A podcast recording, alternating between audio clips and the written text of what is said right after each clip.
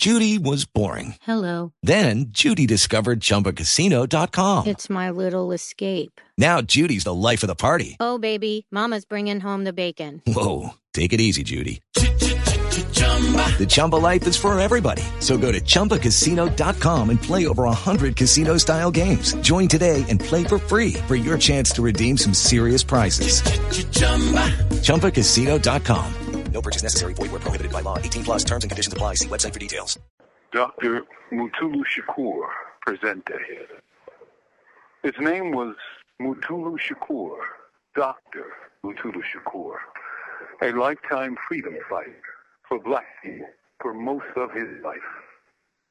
Born in Baltimore, Maryland as Gerald Wayne Williams on August 8, 1950, his mother moved north when he was seven years old, and he grew up in New York's Jamaica, Queens.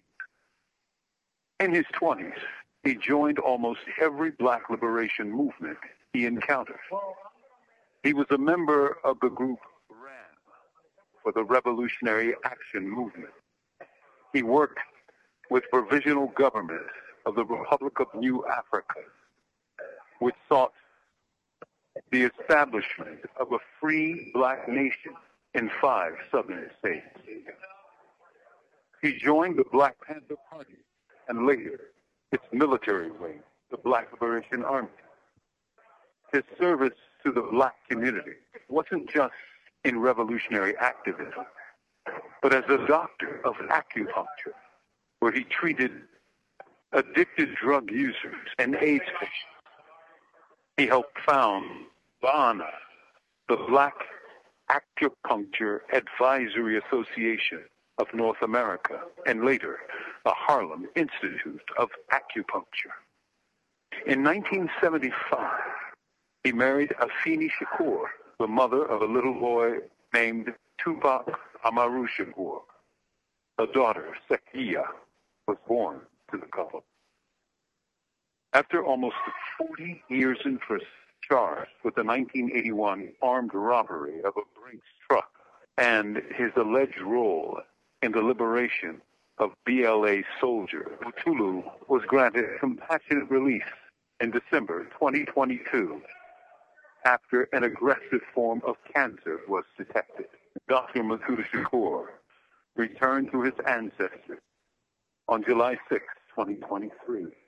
He is survived by his children, Mopreme, Sekyiwa, Talib, Nzinga, Ayiza, and Kinwa Shakur. Dr. Mutulu Shakur lived through 72 winters. With love, not fear. This is Mumia Abu Jamal. Yeah, hold up, shorty. Hold on, let me let me answer this. Chill. Chill. Alright. Yo. Hello? Here's a question many parents are struggling with or have struggled with. Should I give my kid a smartphone? Maybe they're putting on the pressure. They need one for school or for safety, and all their friends already have one, like all of them.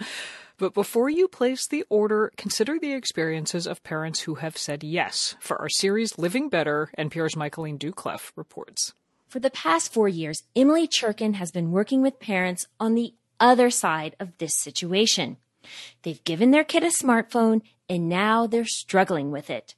Cherkin is a former middle school teacher, now a screen consultant. She says these parents have one thing in common. Talked to hundreds of parents and they, not one has ever said to me, I wish I gave my kid a phone earlier or I wish I'd given them social media access sooner. Never.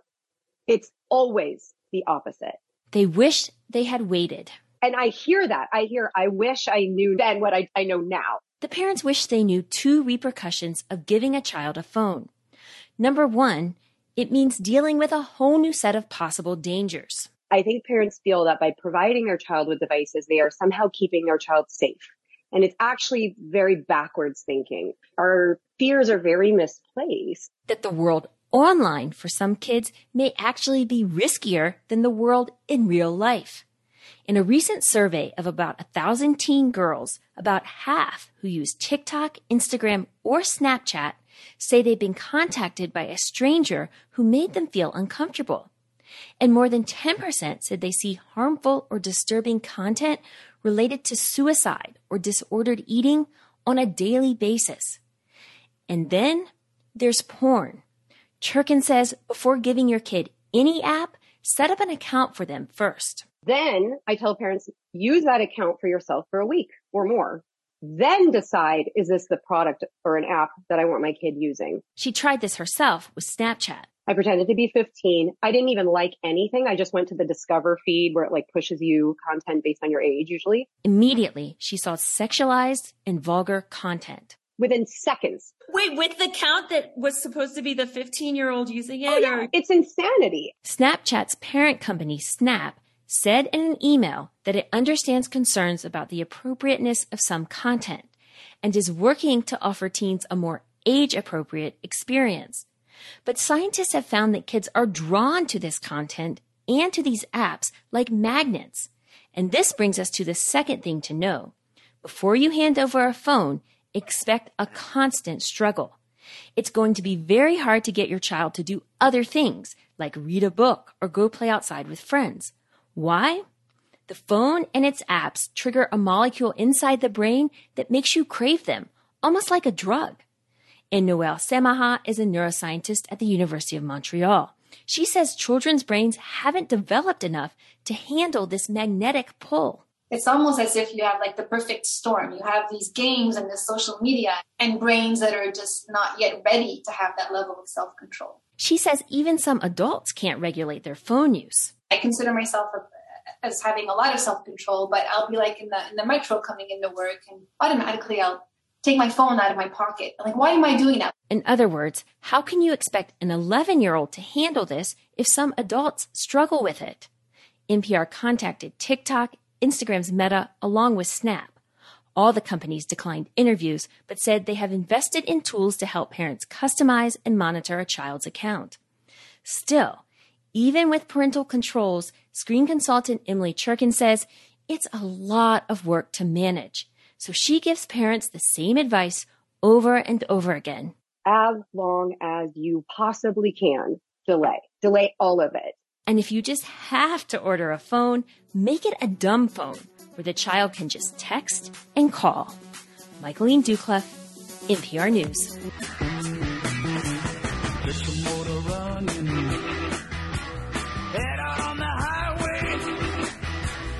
Autonomous or self-driving vehicles are becoming more and more popular by the day. From Tesla's autopilot mode to the Cruise rideshare program in Austin, seems these vehicles are soon to be everywhere. At least that's the plan for Aurora's new fleet of self-driving semis currently in test runs. A driver still sits behind the wheel able to take over in case of emergency. The goal for Aurora is to have a full fleet of driverless semis carrying goods across Texas by the end of 2024. Alexandra Skores is the business news reporter for the Dallas Morning News, and she's been covering Aurora's newest developments. Alexandra, welcome back to the Texas Standard. Hey, thanks for having me. You had a chance to sit up in the cockpit of one of these rigs? Yeah, um, I sat in the back seat, watched two drivers, you know, monitor the roads, looking for any objects in the way, any challenges to the technology, um, and just overall really just watch this very com- complex but like large scale technology do the work of making one of these big rigs fully autonomous. Did you ever have the impulse to say, "Hey, get your hand on the wheel there, boy. I, that's that's not uh, that's not looking good," uh, or was the thing just piloting itself? Luckily, it was a pretty smooth ride. Um, I did a preview of the Dallas to Houston route, which is one of the testing routes Aurora is currently working with. And by the end of 2024, that route could be completely driverless without the safety drivers monitoring the vehicle. Look, this is pretty scary stuff, I think, for a lot of folks who aren't in. Um, well, aren't in the cab. Uh, you know, these large trucks can weigh up to what eighty thousand pounds you, you're talking about a vehicle that it would take what two football fields if fully loaded to stop. I mean, you're, when you're talking about the biggest semis, what does the company have to say about this pressing issue of safety, which has got to be first and foremost? That is a big concern. We hear from readers all the time when we write these sorts of stories that, you know, safety is their top concern. They want to make sure that these are fully safe to be on the roads. And what are you hearing from Aurora and what, what steps are they taking to make sure that they're safe? So the the end goal is end of 2024. They're okay. going to be testing all throughout this year, all throughout next year to make sure that this technology is bulletproof. They want to make sure that they are putting the best possible technology out there on the roads to ensure that the average driver doesn't feel like it's unsafe. And that's not exclusive to Aurora. There's multiple companies testing across Texas right now and everyone's main concern is safety. That's the first thing that they reiterate when they talk about autonomous driving. Well, why Texas? Is there something about Texas law that has made it conducive to a lot of companies descending on the Lone Star State and testing here? Because I know that we consistently rank number one in the, with the most trucks involved in fatal crashes. And that's one of the problems they're trying to really combat, right? You know, we're putting, whether it be truck drivers, folks in their regular cars on the roads, and, you know, we are seeing an uptick in those vehicles um, getting into crashes. But this is supposedly some sort of technology that can help end those sorts of crashes and just fatal issues. So, what they're really trying to accomplish here is to make sure that the roads are safe, but also doing it in a way that it's predictable enough that folks can really feel kind of reassured that this is this technology can can and be more more understanding of what's going on on the roads and just really comprehend that. We've seen, though, uh, in other uh, autonomous and semi-autonomous um, vehicles that have been on the streets, accidents in which you know the the vehicle's lidar or radar was not able to make out a motorcyclist or a pedestrian. How does the system employed by these trucks differ from what's been commercially available previously? a lot of that is it's still undergoing testing again. Um, when I was in the back seat, I could see on their indicator dashboards the technology actually picks up a person. You know, it flags that person and all of the space that that person you know takes up and how close it is to that person. Um, same with a vehicle. Same with an object in the road that technology is able to see that and either make a lane change, make move further away, whatever it needs to do, it's able to react to. But aside from that, you know, these are typical routes that we do see big rigs, just normal big rigs driving along, or people, you know, driving to Houston. So um, it's pretty pretty limited in the sense that there's not too much going along these routes. But again, safety is their number one concern. They're trying their best to make sure that you know, if there is a person, the technology can understand that and move away or react in the appropriate manner. I think we have to uh, point out that, I mean, for a company to allow a reporter into the cab, they must have a lot of confidence in the system. When you stepped out, did you feel that this system was ready for prime time, or do you have a lot of questions yourself? You know, we're we're still asking questions, and I think any person um, on the road um, wants to know that this technology is going to make them feel safe. From my point of view, the ride was really smooth. Um, we didn't encounter any sort of issues. Um, but again, this was just a preview of a small, uh, I took like a 30 minute drive for the Dallas to Houston route, you know, three plus hours. There's a lot of different things that happen on that route, whether it be construction, whether it be all of that. So it's on Aurora, it's on these companies to really make sure that this technology is the safest it can possibly be. And the company believes that it's heading in that direction. There are lots of laws that govern the way that drivers have to take time to, you know, for breaks. Uh, they uh, there there are lots of logs that have to be filled out to account for where the truck is at any given time. And I know a lot of these processes can be computerized, and things like driver breaks perhaps can be modified. But I wonder how much the law is keeping up with the developments in the real world when it comes to autonomous or semi-autonomous vehicles. Right. Texas is is pretty friendly to these sorts of companies and um, you see that a lot of support. Um, you know, there's a lot of obviously still a lot of questions in there.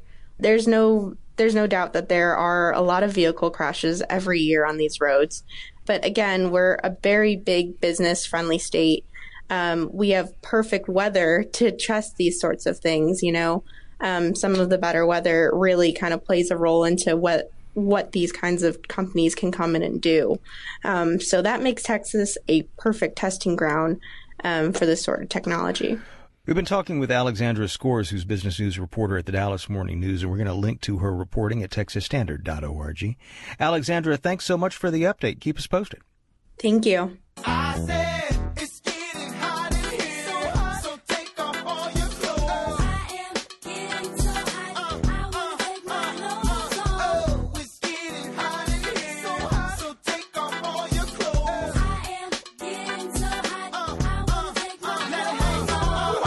The extreme heat that's scorching much of the country this summer is particularly brutal for prisoners and the guards who watch over them. By one count, 44 states don't have air conditioning in all their prisons. 10 of those states are in the South, where the heat wave has been unrelenting. In Mississippi, the Justice Department cited temperatures as high as 145 in the state penitentiary as among the conditions that violated prisoners' constitutional rights. After the Justice Department issued its findings last year, Mississippi began installing air conditioning. And in Texas, more than two thirds of prisoner living areas lack air conditioning. We spoke with people who either have been inmates in Texas prisons or have family members who are currently in prison there to learn more about what it's like to live through extreme heat behind bars.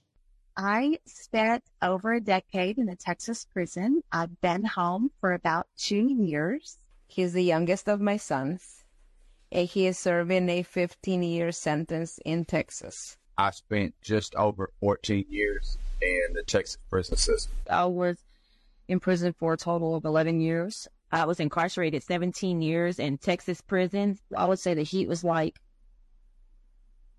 being suffocated, like it took your breath away. It's very easy to kind of give in to that uh, oppressing heat and almost frankly forget to breathe. I would be so hot that my vision would blur. Um, I couldn't hear for some reason. I would flood the toilet and I would lay in about an inch of cold running water with my fan propped over me. My daughter's been there seven years. Uh, she has uh, nine months to go. She's sweating profusely all the time um, can't sleep. She works in the um, kitchen. So, you know, it's like 120, 130 degrees in there and people are fainting, people are seizing and falling on the floor. Heat related seizures are very common in the summer months in prison. And I don't mean common like one a day. I mean common like three or four a day I saw while I was incarcerated. I had a real bad seizure, and I had hit my head real hard, and I still just couldn't. They couldn't bring my temperature down. I was vomiting, had diarrhea. I thought I was gonna die that day. A guard had come in to sit with us. He passed out in the pod from being so hot and having that vest and having the uniform on. Um, he started to seize. We had one inmate pass away from a heat stroke because they were not allowing us to have our fans. There's mediocre um, air conditioning. So it's an opportunity when I visit her that she can actually be in semi air conditioning for two hours in a metal building.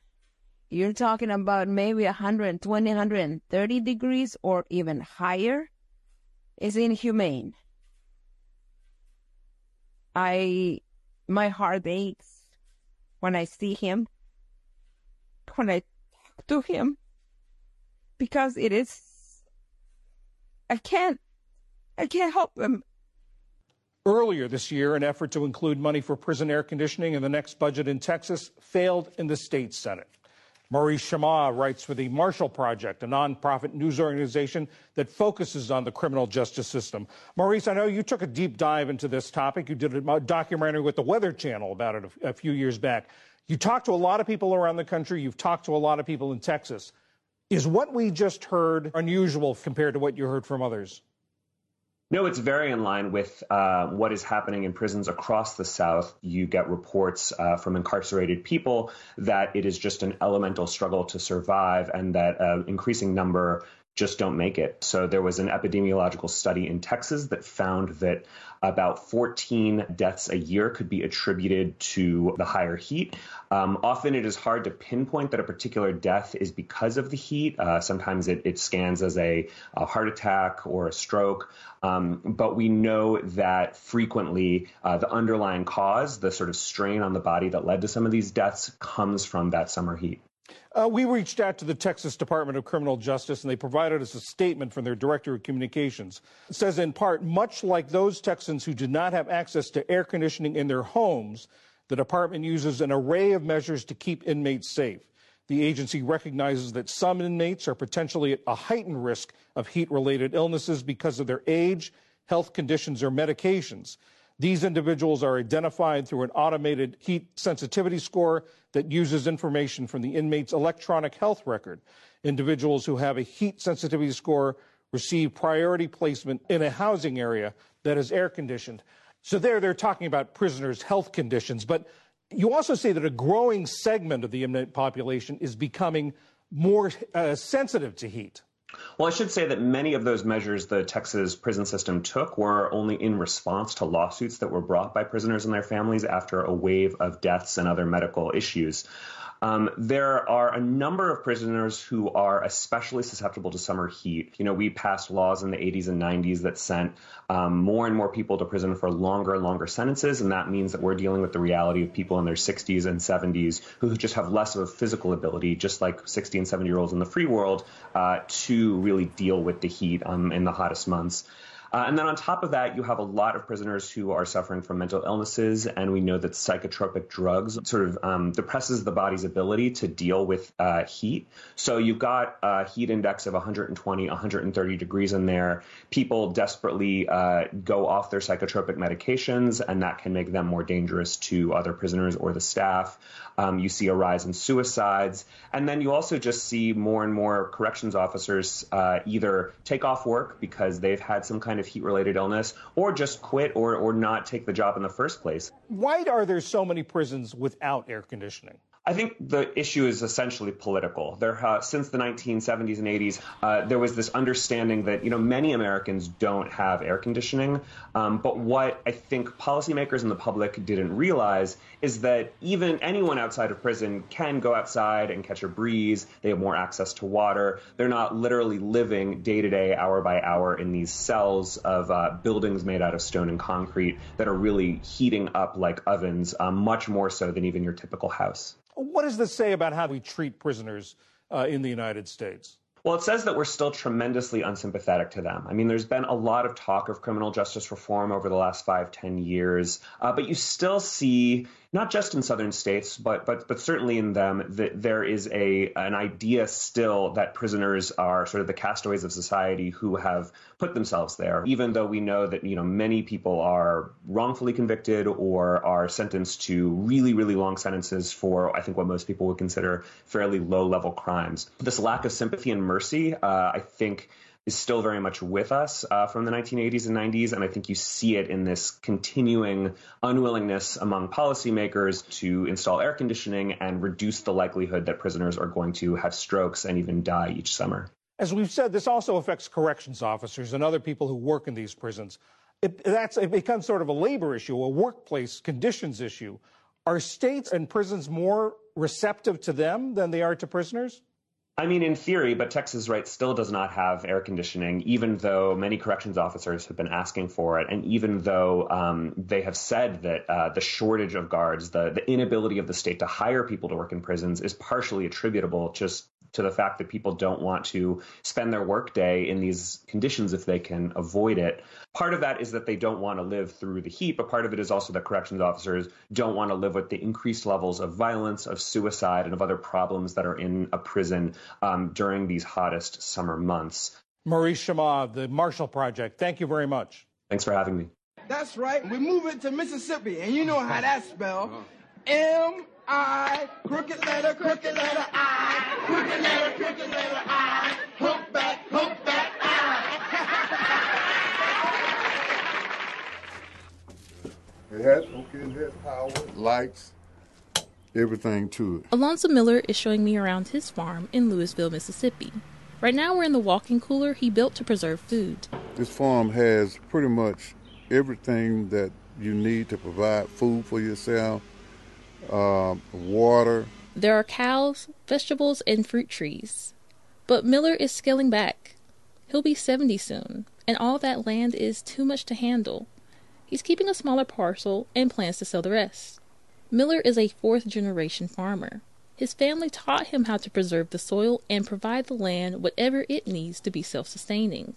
He wants to pass on this knowledge, but he worries that it will end with him.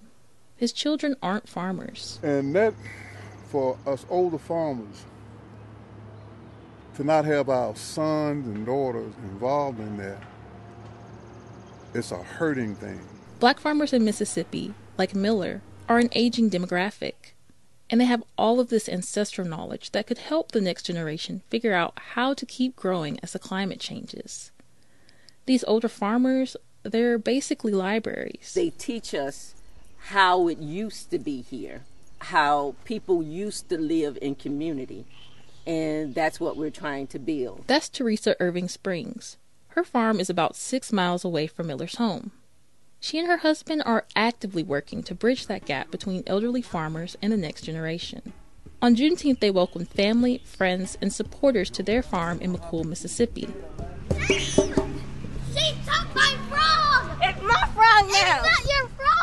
They're in the early stages of opening a training center that will pass on sustainable practices from older black farmers to younger ones. A lot of times I apologize to young people because I think we're leaving them a wounded world. Irving Springs says she realized the importance of passing down this ancestral knowledge of sustainable farming through her own experience. The Springs were new farmers when they started several years ago. Miller and the local farming cooperative guided them. But Irving Springs says she noticed that she and her husband were among the youngest in that group. We thought to ourselves, if we're the youngest, you know, and we're in our 50s, well, we're going to be in trouble if we don't harness or get this knowledge so we can pass it on. According to a survey from the National Young Farmers Coalition, the vast majority of young farmers are first generation producers. That means they don't have older family members to guide them. These are mostly people like me who um, didn't grow up in a farming family. That's Carolina Mueller. She works for the National Young Farmers Coalition. Don't have access to land necessarily and having to start from scratch. She says there are two big problems happening here. One, young farmers are having a hard time finding affordable land. And two, Mueller says as older farmers in the U.S. retire, a lot of land is going to be available soon. So there's a disconnect between folks who are retiring and the folks who are trying to get into it. Yeah. Mueller says the coalition wants to bridge that gap and remove the barriers that keep some new farmers out of the field. Doing some fishing earlier.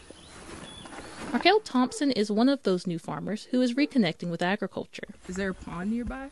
Uh, yeah, there's one down there. And he's leaning on people like Miller and Irving Springs for help. Me being young, it re energizes the elder because they're like, oh, young man, you know, we have somebody to pass down this knowledge to. Thompson oversees his family's farm in McCool, Mississippi. He didn't grow up farming. In fact, this will be his first year.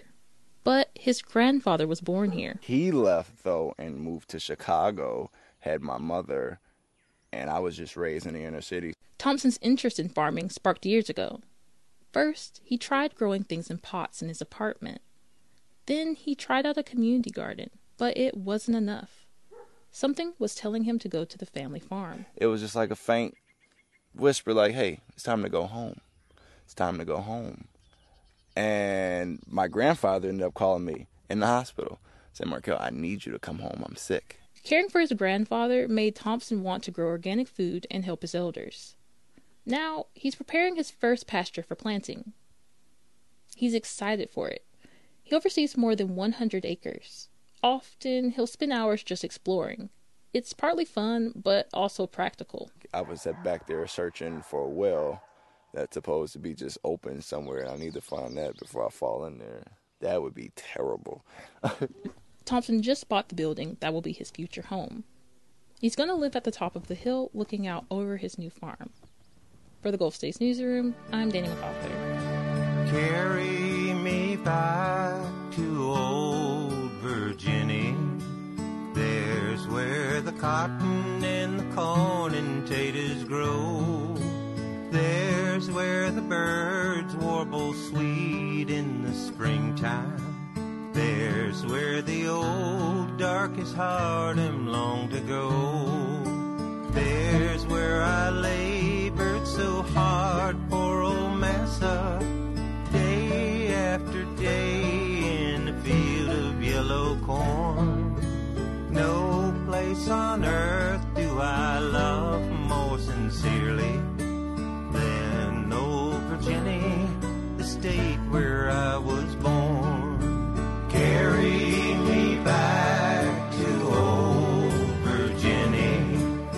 judge ruled this week in an unusual case that dates back more than a century. In 1898, a black man from Charlottesville, Virginia, was lynched. After he died, a grand jury indicted him for sexual assault. From member station WVTF, Sandy Hausman reports on an effort to reevaluate the evidence. In the shade of an old oak tree, a plaque outside the Albemarle County Courthouse in downtown Charlottesville tells the story of John Henry James, a black man who had lived in the area for about five years, sold ice cream for a living, and was accused of sexually assaulting a white woman. He was taken into custody and he was removed from Albemarle County to spend the night because of a fear that there would be racial violence directed toward him. That's Jim Hingeley, a local prosecutor who says that the following day, James was headed back to Charlottesville for a hearing when a mob of about 150 white men stopped the train on which he was riding. He was taken to a nearby locust tree, lynched, and then his body was shot. And word came to the grand jury that he was killed.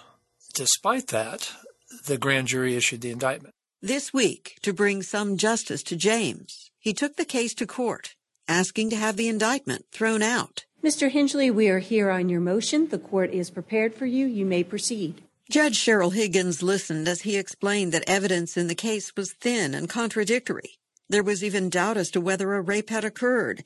Yet a grand jury, 125 years ago, decided to indict a dead man. University of Virginia professor Jalane Schmidt studied the case and gave testimony. She believes grand jury members were trying to protect the mob from charges of murder.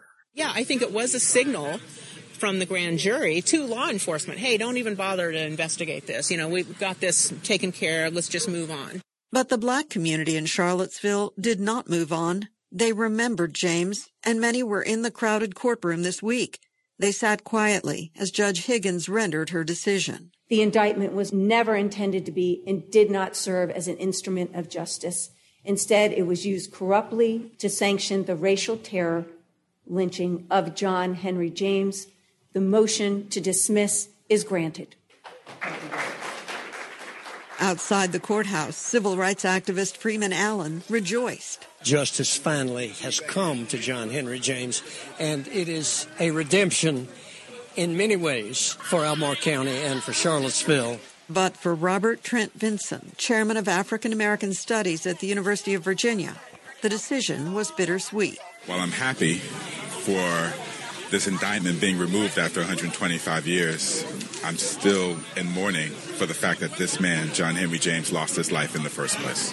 Some people hope this case serves as a warning to law enforcement today. Professor Schmidt says the police chief and sheriff were present when John Henry James was lynched. Nearly a century later, in August of 2017, white supremacists marched in Charlottesville, and officers again failed to protect people of color. Right here, you know, right where we're standing here. This is where white supremacists beat up members of this community and racial justice activists, and the police stood idly by and watched it happen. For his part, Jim Hingeley hopes the case of John Henry James prompts Americans to work harder to end racial injustice. For NPR News, I'm Sandy Hausman in Charlottesville. More than two years ago, California's state legislature did something no state has ever done. It created a task force on reparations.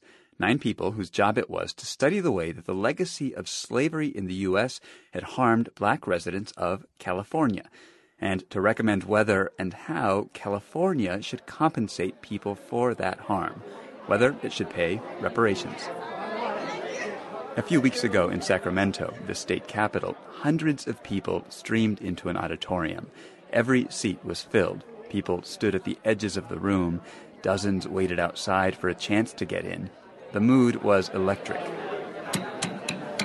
It was a big day. Welcome. Good morning. Today is Thursday, June 29th. And this is the last hearing of the California Reparations Task Force. Let's give it up. It was the day the task force was to deliver its final report to the state legislature. The nine task force members sat on stage, each with a copy, nearly 1,100 pages thick. A meticulous history of racist policy in California, its impact on people's lives, and yes, a recommendation that the state should pay reparations. Steven Bradford, a state senator on the task force, spoke from the stage. The task force report is documented with citations and footnotes. Mm-hmm. People can choose to ignore it. Mm. They can be uncomfortable with the history, but you cannot deny the truth. Black Americans have been seeking reparations since even before slavery was abolished. And while a few cities across the country have adopted very small scale programs, nothing has ever happened like what's happening now in California. Now's the time to face it, folks, to own up to the debt that is owed. And we can do this. We can do this if we're committed to it. The Reparations Task Force has recommended cash payments, in some cases hundreds of thousands of dollars or more, for any Californian who can show they are the direct descendant of a black enslaved person or a free black person alive before the 20th century. The report also recommends tax breaks, free tuition, help with health care, and other programs designed to help African Americans overcome the systemic racism that is slavery's legacy. Monica Montgomery Steppe, a San Diego City Councilwoman also on the task force, said the time for all this is now. We must believe that reparations can come to fruition. We've come such a long way, and this work must not be in vain. None of this is a sure thing, even in a state like California, which has a Democratic supermajority in the legislature and a progressive governor. Even so, Allie Whitehurst, a teacher, drove two hours to be here because she wanted to watch the task force hand its report over to lawmakers. I want to be a part of this historic moment. Why does it feel historic to you? It's closer than we've ever been. And so I know it's just a report with recommendations. The heavy lifting is what's next with uh, legislative action. Um, but this is a historic moment for me, for us, yes. Other people I spoke with at this meeting said that from here, public pressure will be critical. Stuart Highland is a union organizer who came from the city of East Palo Alto. You can't just have a study and stop. It has to be pushed, it has to be implemented.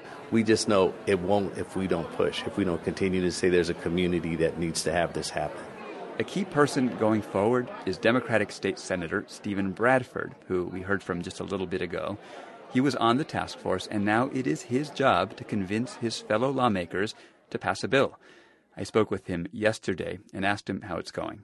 We're still in early stages. I mean, chances are that the real meat of the legislation and what is in that reparations task force won't take shape until sometime next year. This is still an issue that's impacting not only California, but the rest of the nation. And we will have to address it. We still have colleagues who continue to say that this is not an issue that they're they're concerned with. I wonder if they're asking you why California? I mean, California was not a slave state. We were not a slave state in name only, but in practice and deeds, we very much were. We had a fugitive slave law.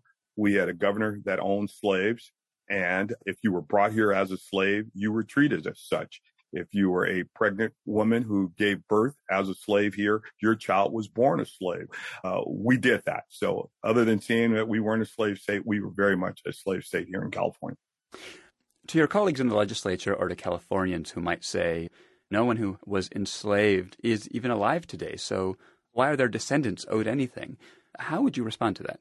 If you can inherit generational wealth, you can inherit generational debt.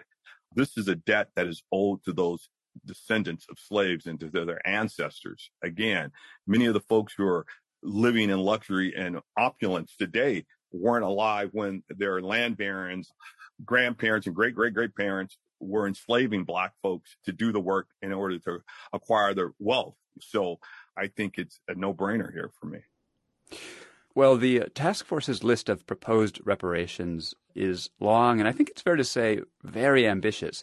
Uh, it recommends significant cash payments, upwards of a million dollars for some people, but also things like tax breaks, free tuition, uh, improving access to health care. How realistic do you think that these proposals are, especially considering that California recently had to close a budget deficit of more than $30 billion? I would not focus on the cash payments, but all those other things, health care, free tuition, home buyers assistance, tax breaks, all those can be easily provided to descendants of slaves. If we model this after the GI Bill, we provide our veterans who fight in this country with those kind of benefits on a regular basis. But again, where there's a will, there's a way reparations was never about cash. It was about land. So helping those individuals who have never owned property in the state become landowners. We can do those things. You say reparations was never about cash payments, but cash payments are really the central part of the task force's recommendation. Are you suggesting that you think cash payments might not actually be a realistic possibility here? Well, you just spoke to the budget deficit that we have in California. I'm just being a realist here and, you know, want to level set for folks that if it's not cash payments, there are other ways that we can compensate individuals. So I think cash payments are a distraction and that gives the other side a reason to say no to reparations. So to singularly focus on cash payments, I think it, it, it's, doing this a, a, big injustice and, uh, and misrepresenting the overall purpose of reparations. And that was to provide some kind of restitution, so to speak, for the harms and atonement for 250 years of uh, free labor in this country. You don't have a lot of time left in the state senate. You are termed out next year, and the same is true for the one other member of the task force who's also in the legislature. Do you worry that if you aren't able to get something through before you leave, that these recommendations could just get shelved and forgotten about? If it's all about one or two people, yes this should be something that the entire legislature, the entire state of California embraces. It shouldn't be about one individual. So I wish I had more time to uh, let my voice be heard on this issue. But again, we, we need to hear everybody's voice in this. I've been speaking with California State Senator Steven Bradford, a Democrat who recently finished serving on California's Reparations Task Force. Thanks for taking the time. Thank you for having me. Appreciate the opportunity. You're dirt. We think you're dirt, Paul. Who is we? The West. All the superpowers. Everything you believe in, Paul. They think you're dirt. They think you're dumb. You're worthless. I'm afraid I don't understand what you are saying, sir. Oh, come on. Don't bullshit me, Paul. You're the smartest man here. You got them all eating out of your hands. You could own this freaking hotel, except for one thing. You're black. You're not even a nigger. You're an African.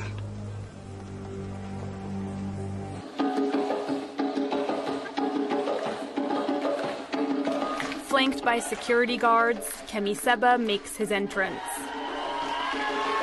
An enthusiastic crowd welcomes the man who presents himself as the new voice of African unity and independence.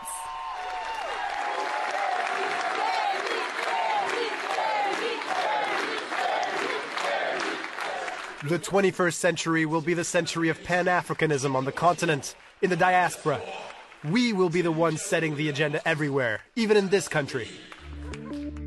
In Francophone Africa, anti French discourse is flourishing. Paris is losing ground, and Moscow is advancing its pawns. In Mali, Burkina Faso, and Central African Republic, pro Russian governments have come to power over the course of wars and military coups.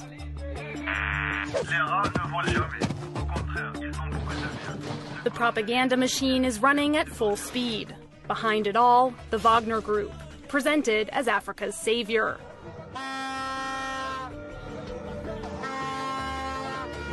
Kemi Seba, Franklin Nyamsi, Nathalie Yamb, in the name of Pan Africanism, these influencers are pushing a narrative.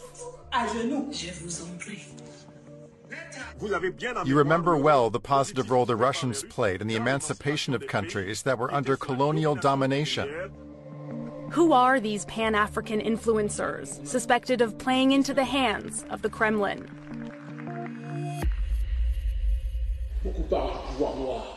In the Parisian suburb of Bobigny, Kemi Seba can count on a new generation of followers. Young intellectuals from the African diaspora worried about the future of the continent. I think that he's someone with a lot of courage, someone who speaks frankly, and a source of inspiration for emancipated Afro youth. I didn't know of him at the beginning when he was controversial. Now I see a man who has possibly changed over time. On social media, Kemi Seba is the figure of Pan Africanism 2.0, with nearly one and a half million followers. His favorite topic fighting against the French presence in Africa.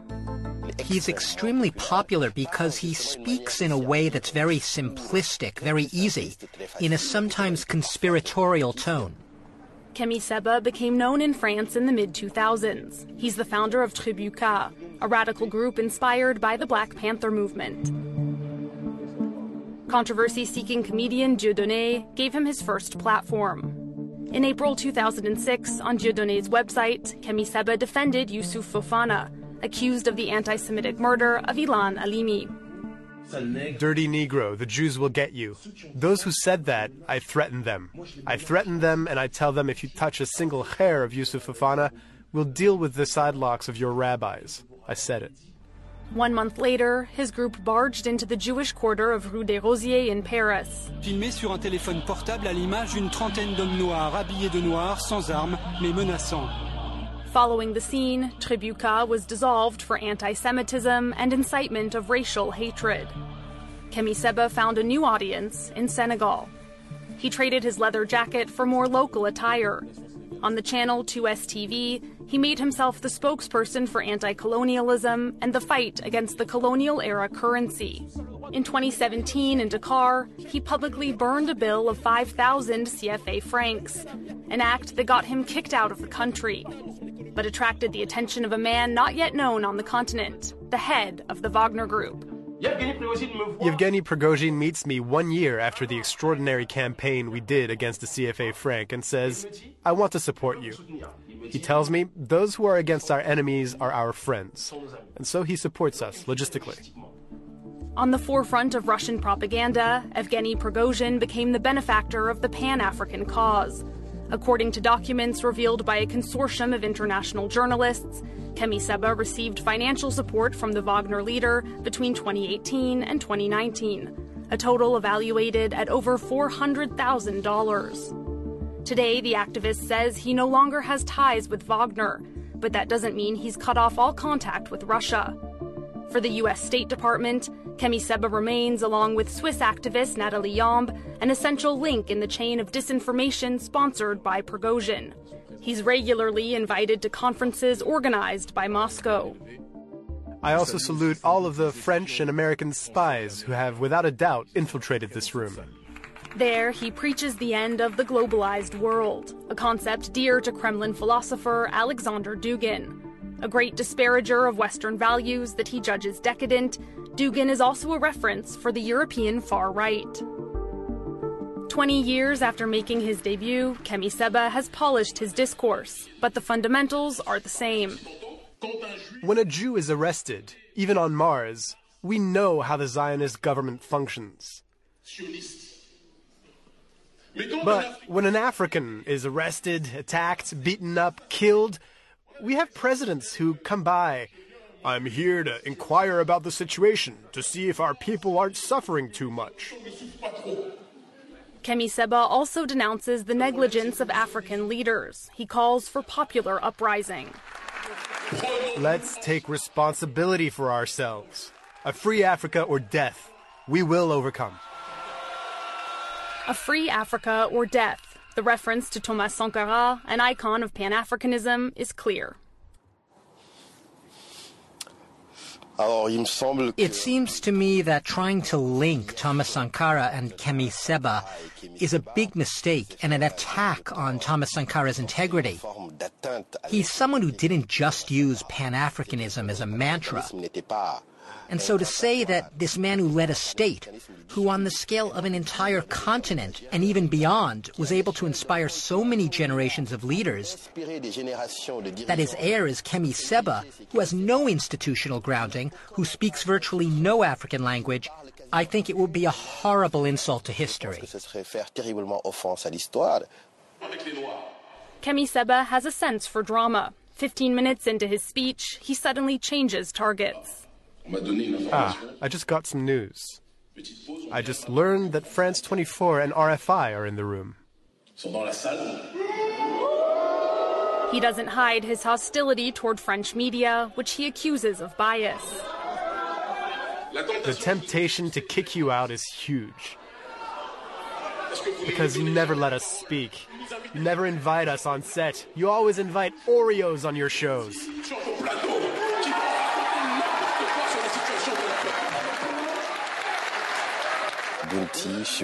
Oreo, subordinate, house Negro, those are just words that dress up the accusation. From the moment you go on those channels, in a way you're endorsing a certain form of the defeat of your community, and you become an agent of betrayal. And that's the big problem. There's basically no other form of discussion possible. Kemi Seba prefers to go on Russian channels. On Russia Today, the influencer speaks as a political leader, promising to promote the partnership proposed by Vladimir Putin. Russia will be a different partner than the others, starting the moment Moscow avoids the colonial behavior of its predecessors. I also think it's necessary to transfer technology. A win win deal, a win win partnership in which each side is truly represented. Kemi Seba declares his support for African coup leaders, Russia's new allies. He poses with Assimi Goita, the leader of Mali's military junta. On stage, he even claims a role in the latest geopolitical unrest. Did you see that in Mali things changed? We contributed majorly. Did you see that in Burkina Faso things changed? And with this team and others, we contributed majorly. He's now threatening France's other regional allies, like the president of Ivory Coast. And soon, Alassane Ouattara, you'll understand too. And the president of Senegal. Macky Sall. If you don't leave Ousmane Sonko alone, you'll understand too.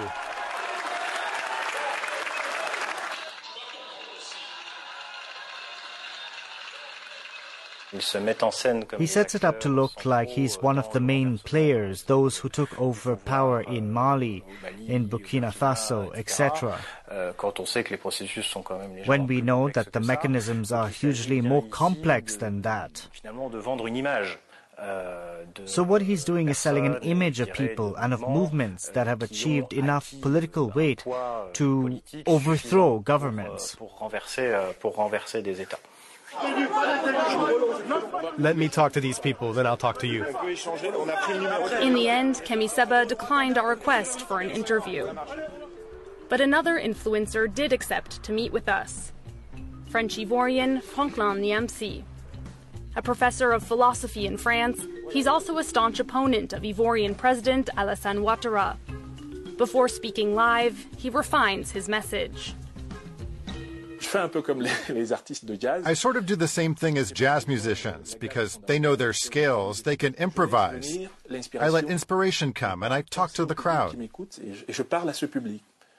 Franklin Nyamsi has 630,000 followers on social media. It's a pretty big audience, but it's not only African. Almost every day on his YouTube channel, he decries France's policies in Africa. Africa of freedoms, I greet you. How do terrorists finance themselves in Africa? That's the topic I'm going to address. Usually he's critical of the French press, but the day of our visit, he chose an article published on the France 24 website. It's a summary of an investigation done by the New York Times on the business of hostages in the Sahel region. It was published in 2014. We learned today that a large part of the money they have in their pockets comes from the hostage business, and that the biggest payers are those who say to Africans, We're fighting terrorism by your side. No. How can we have lost 58 French soldiers, 59 according to some counts, if I'm not mistaken, fighting terrorists to whom we're paying over $100 million on the pretext of freeing hostages? That's a real problem.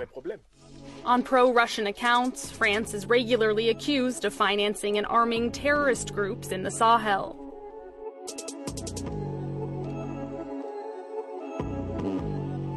It's a very old narrative that doesn't come from Russia. What changed with the arrival of the Russians is that this narrative started to be repeated more and more often. We have to understand that these disinformation or amplification campaigns are fed by a real frustration and incomprehension at French policy. On Franklin Nyamsi's social media pages, Russian news gets top billing. Like Kemi Seba, he proclaims his affinity for Alexander Dugin, the Kremlin's ideologue. We found this video on the Russian equivalent of Facebook, a video conference organized by Dugin in April 2023. Uh, I would like to greet Alexander Dugin and express all my friendship and all my admiration. Africa loves him. Another man with whom Franklin Nyamsi doesn't hide his closeness, Assimi Goita, the head of Mali's military junta and a new ally of Wagner. When questioned, he downplays abuses committed by the Russian mercenaries. Wagner is accused of committing abuses that, compared to colonial and neo-colonial abuses like slavery, are a drop of water in the ocean. It's hard to determine the true nature of the ties between Nyamsi and Moscow. In front of our camera, he categorically denied being at the service of the Kremlin. I've never been to Russia. I don't know how to speak Russian. Russian media have understood the rejection that we experienced, we French Africans. They have a great window of opportunity. They write to us. They write to me by email to say, We want to talk to you about this or that problem. I respond to the interview. In April, Nyamsi was suspended from his job as professor by the French Education Ministry, accused of breaching his duty to reserve personal opinion. On pro Russian channels, he presented himself as a victim of the French state. I'm a victim of political persecution in France. We can't say that when someone has a Pan African discourse, they're persecuted. What's new is that there's an information war. And in that context, yes, French authorities have a tendency to stiffen when they're faced with what they identify, for example, as agents or mercenaries of that type. I personally think it gives them too much credit. It gives them a destabilizing force that they don't have. On June 24, 2023, Evgeny Prigozhin's Wagner forces launched a rebellion in Russia, finalizing the rift between Vladimir Putin and the man in charge of Russian propaganda in Africa. One of the scenarios is that this monster created by Putin, that is the Wagner system, the Prigozhin system in Africa, finally turns against the interests of the Kremlin. And if that scenario happens, then that means the Russian state will need to find new outlets to spread influence. In the meantime, Moscow can still rely on its influencers. According to them, the fratricidal war between Vladimir Putin and Evgeny Prigozhin is merely a smokescreen designed to destabilize the West. The Turner Diaries sold over half a million copies. Who do you think is buying it? Eric Rudolph, the Olympic bomber, Wade Page, who shut up the Sikh temple, Larry Ford, developing typhoid and cholera, William Carr with the cyanide bomb, anthrax, ricin, botulism, C4, IEDs. I could go on like this for hours, and all of them are white supremacists.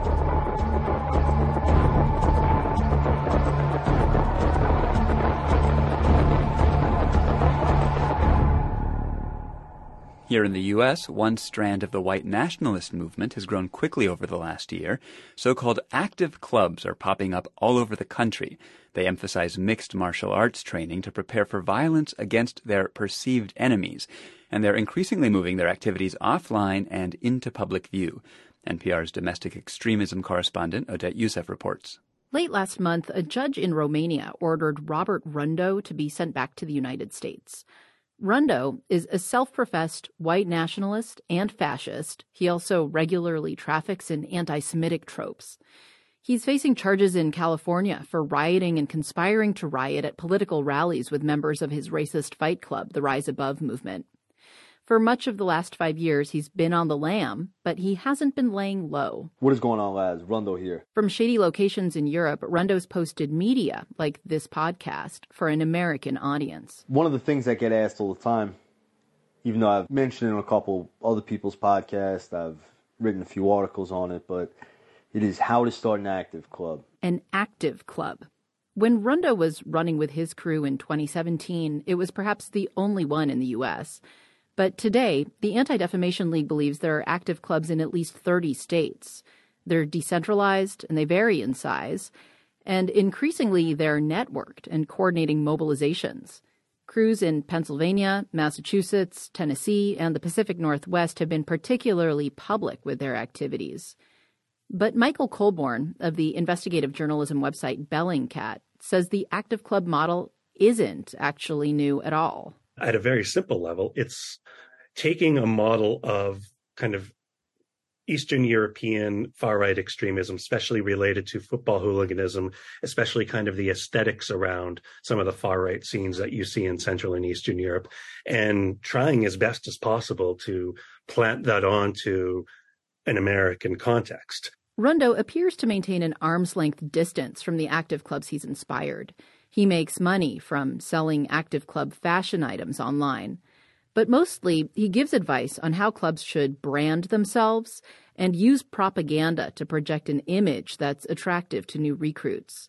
That image is white, it's hypermasculine, it's fit, and there's no place for swastikas. But Rundo is clear that that's really about maintaining palatable optics to an American public. Again, Michael Colborne. He really realized the power that essentially being Nazi is without looking like Nazis. He realized the power that that can have to effectively mainstream far right ideas and far right extremists. The current moment seems to be ripe for that mainstreaming, as the American right has united around the cause of diminishing LGBTQ rights. Extremist groups have found an opening. Stephen Piggott of the Western States Center has been tracking active clubs in Oregon, Washington, and Montana. Together, they've allied to form something called the Northwest Nationalist Network. What's been troubling for me is to see their, their activities increase, especially during Pride Month, where you have these folks teaming up with, with other white nationalist groups and also crossing state lines to engage in the targeting of Pride events across the region. Piggott says they're not just showing up and yelling Bible verses or waving flags. They're screaming and trying to get in, in the faces of folks, and it, it, I think it's much more threatening, much more intimidating. The coordination between active clubs and other white nationalist groups began about a year ago. Morgan Moon of the Anti Defamation League says active clubs have hosted at least two so called fight nights at venues in San Diego and in Washington state. It's not only active clubs, Patriot Front came out, allegedly Hammerskins came out, etc. And it's kind of meant to serve as this kind of fraternizing event where a different uh, white supremacists can come together in unity. But since active clubs have ventured further out into public view, so have some tensions within the far right extreme.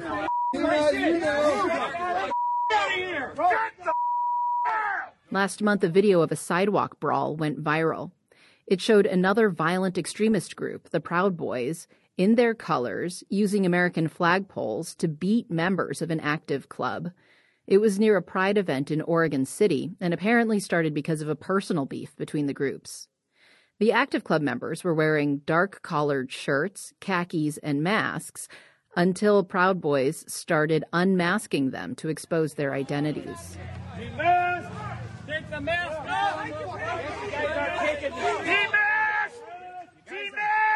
Since then, there's a continuing online fight between Proud Boys and active clubs. But some extremism experts say there's no comfort to be taken from seeing these groups fight each other. The fact is, both are violent, and both had shown up in that location for the same reason to advance the right wing project of intimidating and harassing LGBTQ people out of the public sphere altogether. Despite Rundo's approved extradition to the U.S. and expected trial, many believe active clubs will continue growing and coordinating. In recent weeks, groups announced on Telegram the formation of two new regional active club networks, one in the South and one in the Midwest. Odette Yousef, NPR News. This the city of Chicago. Chicago.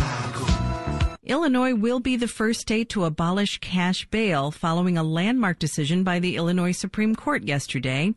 The pre-trial fairness portion of the so-called SAFE-T Act will officially go into effect on September 18th. WBEZ State House reporter Alex Degman is here to talk about it. Good morning, Alex. Hi, Mary.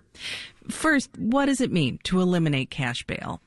Well, it means that people who commit crimes or cause disturbances can still be taken into custody by police, but they can only be held pre-trial if they're accused of certain crimes and a judge determines them a danger to the public or a threat to flee and not show up to court. So, but anybody held pre-trial can appeal that decision. So who is supposed to benefit from this new law? It's primarily designed to benefit people who are accused of low level offenses that don't have the resources to post bail. Uh, proponents have long said that they're trying to prevent people like shoplifters and others charged with low level crimes from sitting in jail just because they can't afford bail. The sheriffs and prosecutors who challenged this said that eliminating cash bail violates the state constitution. What did the Illinois Supreme Court have to say? So the Supreme Court disagreed with the circuit court in Kankakee County, plus the sheriffs and the prosecutors who sued on a few ideas. Now, for one, the High Court ruled that the law doesn't violate the separation of powers. The plaintiffs here said the legislature can't just come in and tell the judicial branch what to do and how to run its courtrooms. But the Supreme Court said the legislature's actually done that a lot. Uh, in 1963, lawmakers wrote the first criminal code outlining how and when a defendant should be detained, for example. Now, plaintiffs also argued that the Pretrial Fairness Act violates the Crime Victims Bill of Rights. And that says that victims and their families have to be kept in mind when setting bail. And they can't be part of a decision when no bail is involved, the, uh, the opponent said. But the Supreme Court said crime victims are taken into consideration as part of the law, and the terms of bail uh, don't necessarily have to include money. The word monetary isn't mentioned anywhere in the Constitution. And it was also argued that eliminating cash bail is changing the Constitution because it says people can get bailed out with, quote, sufficient sureties. But the Supreme Court disagreed with that too, reiterating that the Constitution doesn't say that bail has to be monetary, even though that has been the widespread practice in Illinois and pretty much everywhere else. So now that justices have ruled that this is legal, that this is constitutional, does it mean everyone waiting for trial in Illinois will be released from jail? No. So anyone currently being held on cash bail or anybody who gets arrested between now and the middle of September is still going to go through the system as it is right now. But some opponents are already starting to get worried because they think there could be a huge deluge of folks appealing their pretrial detention in a couple of months. And they think that the court systems aren't adequately staffed to handle that. And this worry started coming around during the campaign season. You might remember opponents started claiming that because cash bail is going away, that nobody's going to be held pretrial. And they started calling it the Purge Law, which you might remember is based on the Purge movie franchise, where all crime is legal for 24 hours. But even before the changes lawmakers passed late last year, that was never going to happen. And judges always were going to maintain discretion. How are law enforcement officials responding to the ruling? Some of the folks that I'm talking to say they're disappointed in this ruling, but I'm not expecting any widespread defiance like we saw in the final weeks of 2022. That's when sheriffs and state's attorneys across Illinois said they wouldn't enforce this because they thought it was unconstitutional. Well, now the state Supreme Court has weighed in and said that it is, and that appeared to spur some more widespread acceptance. And I asked Jim Kaitschuk about that. He's the executive director of the Illinois Sheriff's Association.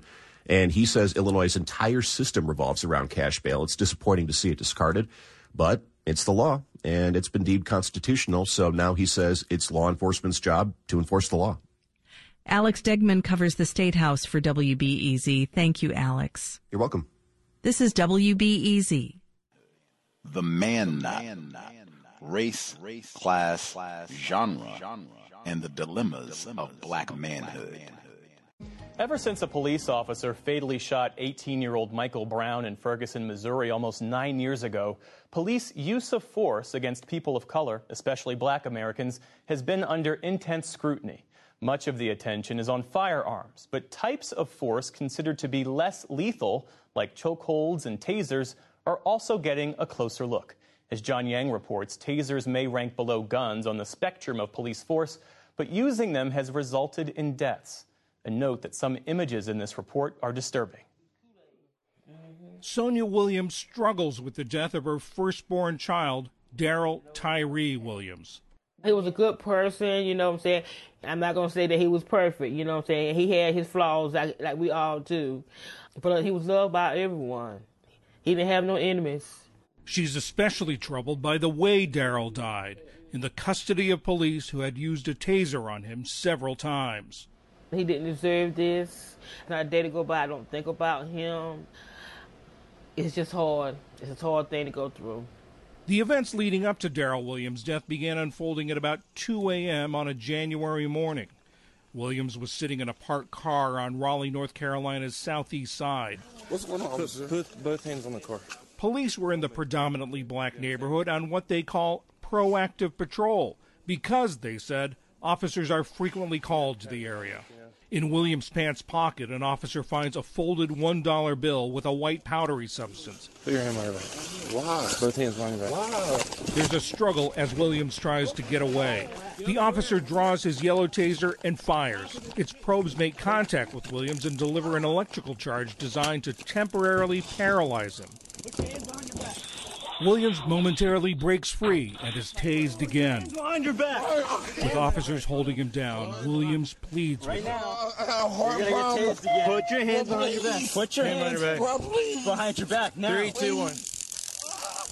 In all, officers had tased Williams four times. About an hour later, Williams was pronounced dead at a hospital. He was 32 years old. An autopsy concluded that Williams died from sudden cardiac arrest in the setting of cocaine intoxication, physical exertion, conducted energy weapon use, and physical restraint. The death was ruled a homicide. Daryl Williams lost his life because the Raleigh Police Department apparently doesn't have anything better to, do than to harass black and brown people. Dawn Blagrove is executive director of Emancipate NC, a North Carolina group that focuses on race and policing and mass incarceration.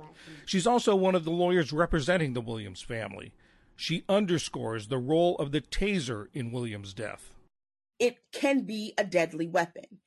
In the hands of Raleigh Police Department officers, clearly, because Daryl Tyree Williams is no longer with us, there's no authoritative database of deaths that follow the use of a conducted electrical weapon, but a 2017 investigation by Reuters put the tally at more than 1,000, nearly all of them since the early 2000s. They classify them as less lethal today because the lethality is still present. Khalfani Touré is a professor of criminal justice at Widener University and a former police officer. He says police shouldn't use tasers since officers can't know if a target has health problems. We're not trained as medical experts. When we train to use tasers, we simply train around the mechanical parts of it.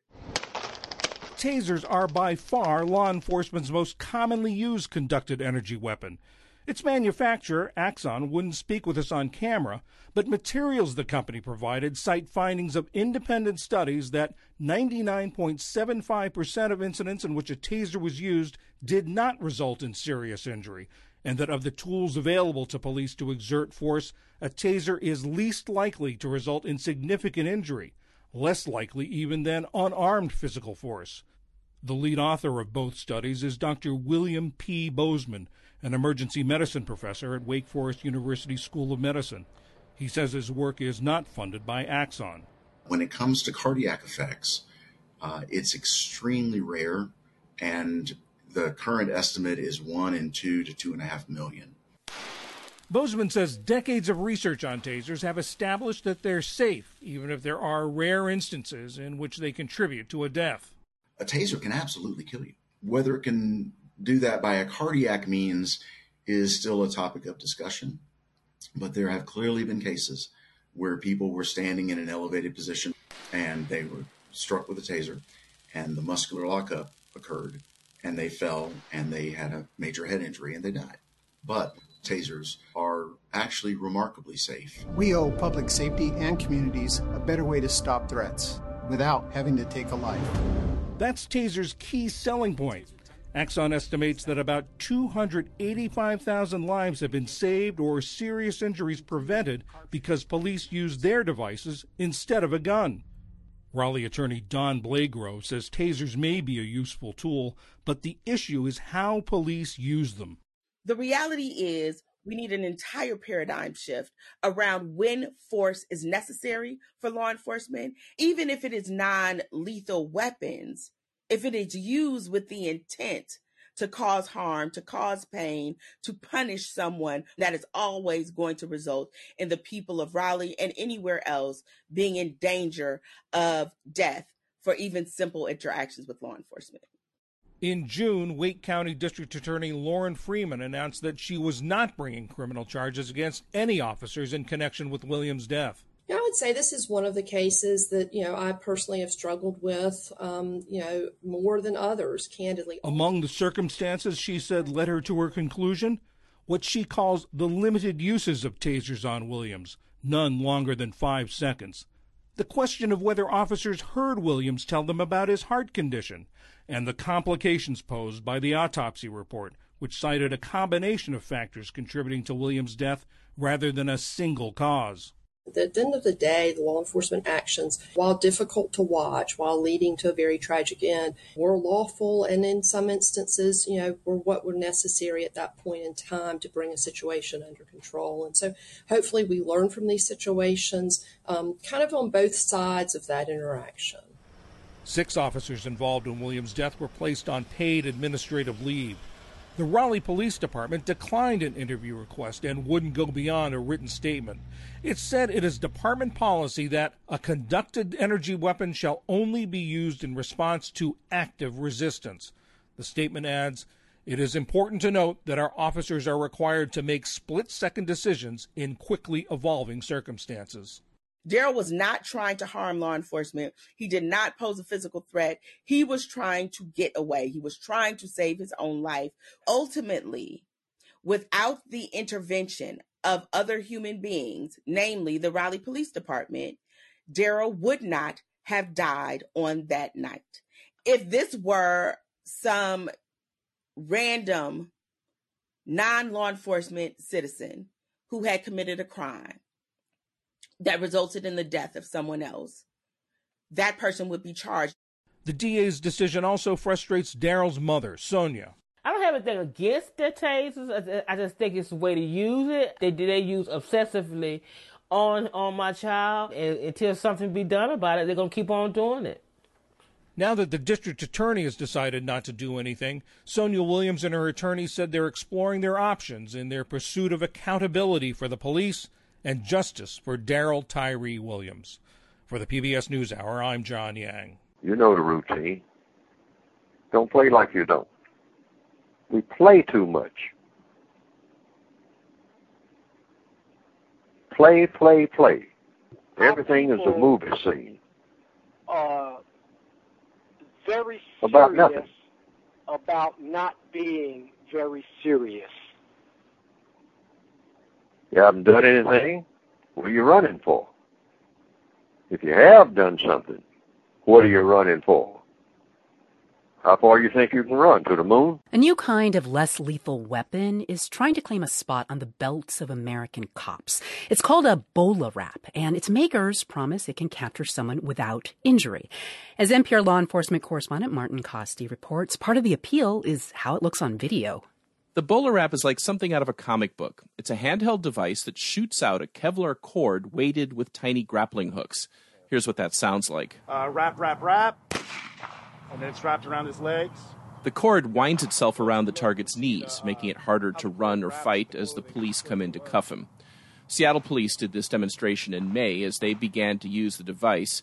Chief Adrian Diaz says this may be safer than just going in to grapple with bare hands. You know, if you're sweeping somebody into the ground, you could potentially find them being injured, taking them to the ground, and this actually helps them stop and tries to wrap them up a little bit. Seattle's been trying to reduce how often its officers use force. It's been under federal pressure to do so for years. City Council member Lisa Herbold hopes that the BolaWrap can help to solve a specific kind of challenge in this effort. Over and over and over again, it has been identified that we don't have good tools for armed individuals in a behavioral health crisis. Ian Adams is taking a wait and see attitude about the BolaWrap. It's not exactly clear what's the target incident where this is used, right? Adams is a former police officer, now an assistant professor of criminology at the University of South Carolina, where he studies how cops decide when and how to use force. Is it before somebody is posing an objective threat? Is it supposed to be used during just foot pursuits as a sort of distance tool? You know, a lot of these questions I think still need to be answered. Some of the answers may come from the Los Angeles Police Department, which is doing the biggest field test so far. Captain Christopher Zine commands the training division. It's not an ideal weapon for somebody who's acting aggressive.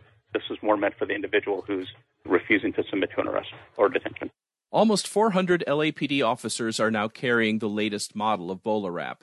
It's been used 15 times so far, 12 of those times effectively, Zine says, though that doesn't necessarily mean they worked perfectly. We have had a couple of incidents already where the device was deployed and then it didn't fully wrap. But again, the nature of the device being deployed startled the individual and contributed to the individual submitting to arrest or detention.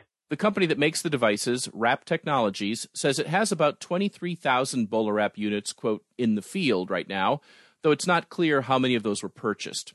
CEO Kevin Mullins says BolaWraps retail for about $1,300 a piece, and they come with a guarantee. We guarantee an agency will see a 10% reduction in use of force at full deployment over 12 months, or we will buy the devices back. But that's only if the police departments don't count BolaWrap as a use of force. Some of them do, some don't. These stats matter a lot these days, as do the visuals of these arrests now that almost every encounter ends up on video. That's a major selling point for BolaWrap, too. Mullins recalls what he heard a police chief saying recently about another kind of less lethal weapon, metal batons. You know, the chief said, look, if you're going to carry this in 2023 and you think if you're going to pull this out and you're going to hit an individual with it, go ahead and pull the checkbook out because the, the optics are so horrible. Cops often say that no use of force ever looks good on video, no matter how legal or appropriate. But BolaWrap, which is fired from 20 feet away, can come close. The company even posts videos of real life uses on its YouTube channel, something you wouldn't expect from, say, a pepper spray company. It's good to see other companies jumping in and trying things that are new. Russ Hicks is a former police academy trainer and a use of force consultant. He says if you look at the history of other less lethal weapons, they have decreased injuries and deaths overall, but they also come with some pitfalls. My 30 years of experience say, hey, this is just a tool on your belt your main weapon is your verbal communication because that's the two things where officers get themselves in trouble. They don't have the patience and the over reliance on tools. Just as some cops have been too quick in the past to go to their tasers, he says they should also now watch out for being too quick to rap someone, even if it looks impressive on video. Martin Kaste, NPR News. Police say they're looking into what happened, but deny any kind of racial profiling. Don't forget your nigger knocker. Well, the Office of Police Accountability is investigating to see if any department policies were violated. Meanwhile, the Community Police Commission will also review the department's poly- policies and recommend uh, and make any recommendations in case the department does not currently have any policies that currently address this. I was horrified. I was disgusted. Um, what the video shows was appalling. Body camera video from 2021 shows a Trump 2020 flag and a mock tombstone on display in the Seattle Police Department's East Precinct.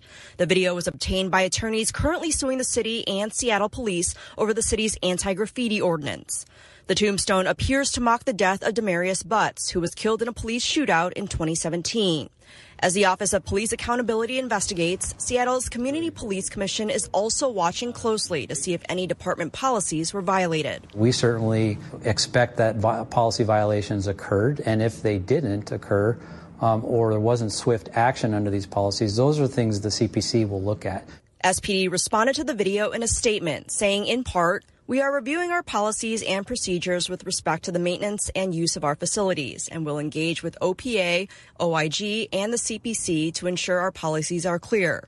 Commanders are also instructed to conduct thorough inspections of our precincts and office space to ensure any decor is appropriate under city standards and aligns with our core values and mission of public service. Stephanie Cheetah chairs the East Precinct Advisory Council and says the actions of a few officers does not reflect the department as a whole. There are bad apples in every group that you look at. I feel bad because um, so many of the police are trying, you know, to be um, sensitive and open and anti-racist and all of that. And um, this was one person two and a half years ago. The video was addressed at their board meeting last night and will also be addressed at next week's Community Police Commission meeting, where Chief Diaz is expected to answer questions about the video and his officers. And that meeting is open to the public. It will take place next Wednesday morning at 9 a.m. at Seattle City Hall. Reporting live in Capitol Hill, Lynn Wynn, KOMO News. Context of white supremacy. Gus T. Renegade in for another broadcast, hopefully to share constructive information on the system of white supremacy. Today's date, Saturday, July 22nd, 2023. So I have been told. Worthless Negro from Virginia. Pause for Dr. Mutulu Shakur. As well as John Henry James, longtime resident, native, as they say, of the state of Virginia, good old Commonwealth I had never heard about. John Henry James, black male, lynched and then indicted. The way they normally do it is indicted and then lynched. No, no, no. John Henry James lynched and then indicted for raping a white woman. Cowbell. After more than a century, maybe we ought to correct that. Maybe. Wow. I did not, I mean, I'm familiar. Charlottesville. I'm surprised they didn't get a name drop for Heather Heyer in uh, and all of that. I'm very familiar uh, with that area. University of Virginia. I've been down. We had to go to the courthouse, do studies, and all that good stuff. Wow. Uh, I would have definitely been present for that. I don't know if that's something to stand up with Jubilee and applaud, like definitely to recognize uh, Mr. John Henry James for sure victim of white supremacy racism. But yeah, I don't know that whew, we got to wait over a century to say, oh yeah, maybe we ought not have done that. Hmm. Little lacking late. Compensatory call in, dial in if you have thoughts, observations. The number 720 716 7300. The code 564943 pound. Press star 6 1 if you would like to participate. Number again 720 716 7300. The code 564943 pound. Press star 6 1 if you would like to participate, not for spectators. Folks have commentary, observations, questions they would like to share. Star six one. We will get your thoughts. Let's see. Uh, one, we should be here tomorrow, Sunday, July 23rd, uh, and we should be here early. Normal time uh, we'll be here early because our guest is joining us different side of the world. Uh, so nothing you can do about those big time differences. Uh, we'll be here. I think it's 3 p.m. Eastern, 2 p.m. Central, 12 noon Pacific for Sunday, July 23rd. We'll be here, white guests only, and then we'll be back on Monday, back to normal time, 8 p.m. Eastern, 5 p.m. Pacific. But Sunday and then again on Monday. But Sunday early time, 3 p.m. Eastern, 2 p.m. Central, 1 p.m. or excuse me, noon Pacific. I guess 1 p.m. Mountain. Hmm.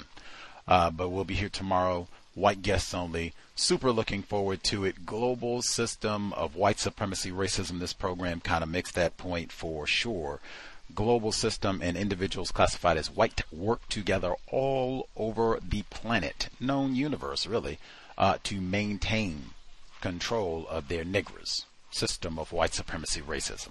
But that's what we'll be chatting it up about uh, Sunday, 3 p.m. Eastern, 12 noon Pacific.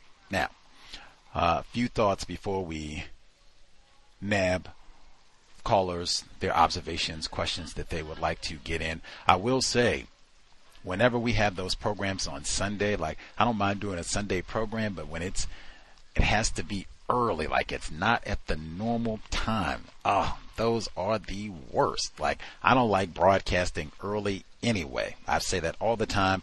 We've had a number of guests on from different parts of the globe over this summer, and every time I say that, like, this is, you know, the labor of counter racism uh, because it just throws my whole preparation off and scheduling for the day and then having to adjust, and we're broadcasting early and all of that, particularly for Sunday because we have this program the Saturday evening beforehand. And so then to have to do that and turn around and be prepped, ready to roll very early Sunday morning by noon, that pretty much means you got to be ready to go in the morning live at noon. So I'm super not a fan of these programs, but uh, the labor of counter racism uh, and again when people are in different parts of the world sometimes you know just try to do the best you can to yeah compensate for the time difference global system of white supremacy racism but we will do our best tomorrow and monday all right let's see the few thoughts on some of the reports that we heard at the beginning. Uh, again, Dr. Mutulu Shakur. They were talking about, because I could have played that as well. They uh, were talking about updates in the murder investigation for Tupac Shakur, uh, godson for Dr. Mutulu Shakur. And uh, they went to, I think in Nevada, they went to some residents and were looking for evidence connected to the murder from all those years ago, nearly 30 years on at this point. We'll see where all of that goes. We read Labyrinth about the murder of Tupac Shakur way back in the book club. Next, uh, that segment about getting a smartphone for your offspring. Now, we've talked about that in a few segments before. I do not have children, but that's one people talk about having that list 200 questions based on what Mr. Fuller suggests. Great. Include that. What age were you when you got a phone? Were there problems? What age do you think, you know, would be good for a child to have a phone? And why? Have you done any studies on this? Research? Have you seen the impact with other children? These would be good questions to ask and come to a consensus on I was going to say before the child is born, but maybe even before conception. Go talk to some people who already have par- uh, already have children, already have parents, already have children, and see what age did they give their child a phone? What were the results? Have there been problems? If so, what? What would they do differently? Go out, maybe ask 10 different parents. You can make it a counter racist experiment. Ask 10 different parents you could ask white parents, ask non white parents, see if there's a difference. Look for books. I'm sure they got tons, or not, I'm sure, I know they got tons, as many as you want to read, studies and books and all that good stuff. You could read probably some literature on YouTube as well, the material there as well. Check it out and try to make a more informed choice before you just divvy it over to your child. I will say about that safety component, oh man, now, they didn't even bring up the dark web and all that. Just those, what they call catfish incidents. They just had the major one. Talk about VA. It was a family in California. It was a white enforcement officer in Virginia, opposite side of the continent. He's talking to a 15 year old, I believe it was a 15 year old white girl. He's talking to her and pretending to be, I think, like a, a high school boy. He travels thousands of miles across the country, kills her family, sets the house on fire, and kidnaps her. All this started from one of those apps, what they call catfish, him pretending to be somebody. And it's that, all of that has been growing over the last 10 years or so, just with more technology and all that stuff and the phones and everything else. So, all, if you don't know catfish and all that, if you don't know about that, that would be another one to go and research. Like, oh man, man, how how how quick do we want to be giving that phone to a child? We've had Bay Area mom and other folks talking about people giving one year olds, two year olds, three year olds iPhones and all the rest of it. Wow. Not a good look. Probably even playing around on your phone at that age is probably not the best. I think they, what they said there, if you absolutely have to give them that phone, communication, you want to be able to know where they are, you're afraid Dylan and Reb might shoot up the school, okay. Give them a dumb phone. Call, text, and that's really all you need. They got the school on lockdown. What should I do? They can call. You don't need a smartphone for all of that. You can text and you can tell them what to do. Run. No smartphone needed for that. Hopefully that sort of situation won't happen, but no reason to hold off as long as you can. And then even have some data as to why you are doing this. And in fact, you can even talk about your own we should have folks now, you know, hey, I had a cell phone. I got a cell phone. You just tell them what age did you get your cell phone and why. This is why we're waiting on this. Even look at the adults, as they said, the number of adults who cannot regulate themselves with their phone use, their caffeine use, their white sugar intake. That's why we're waiting on this. That's why we don't go to McDonald's. That's why you don't get candy all the time have children who are unregulated and they just become adults who are unregulated. Had that segment before talking about Dopamine Nation. Z's mom told us to read that one. Nonfiction. Uh, let's see. They had the segment on reparations in the state of California. Now, we talked about that before. We even had white guests on to talk about this before. I would be stunned if they write checks in the state of California. Absolutely stunned. Now, I think they have begun issuing at least some checks in Evansville in Illinois.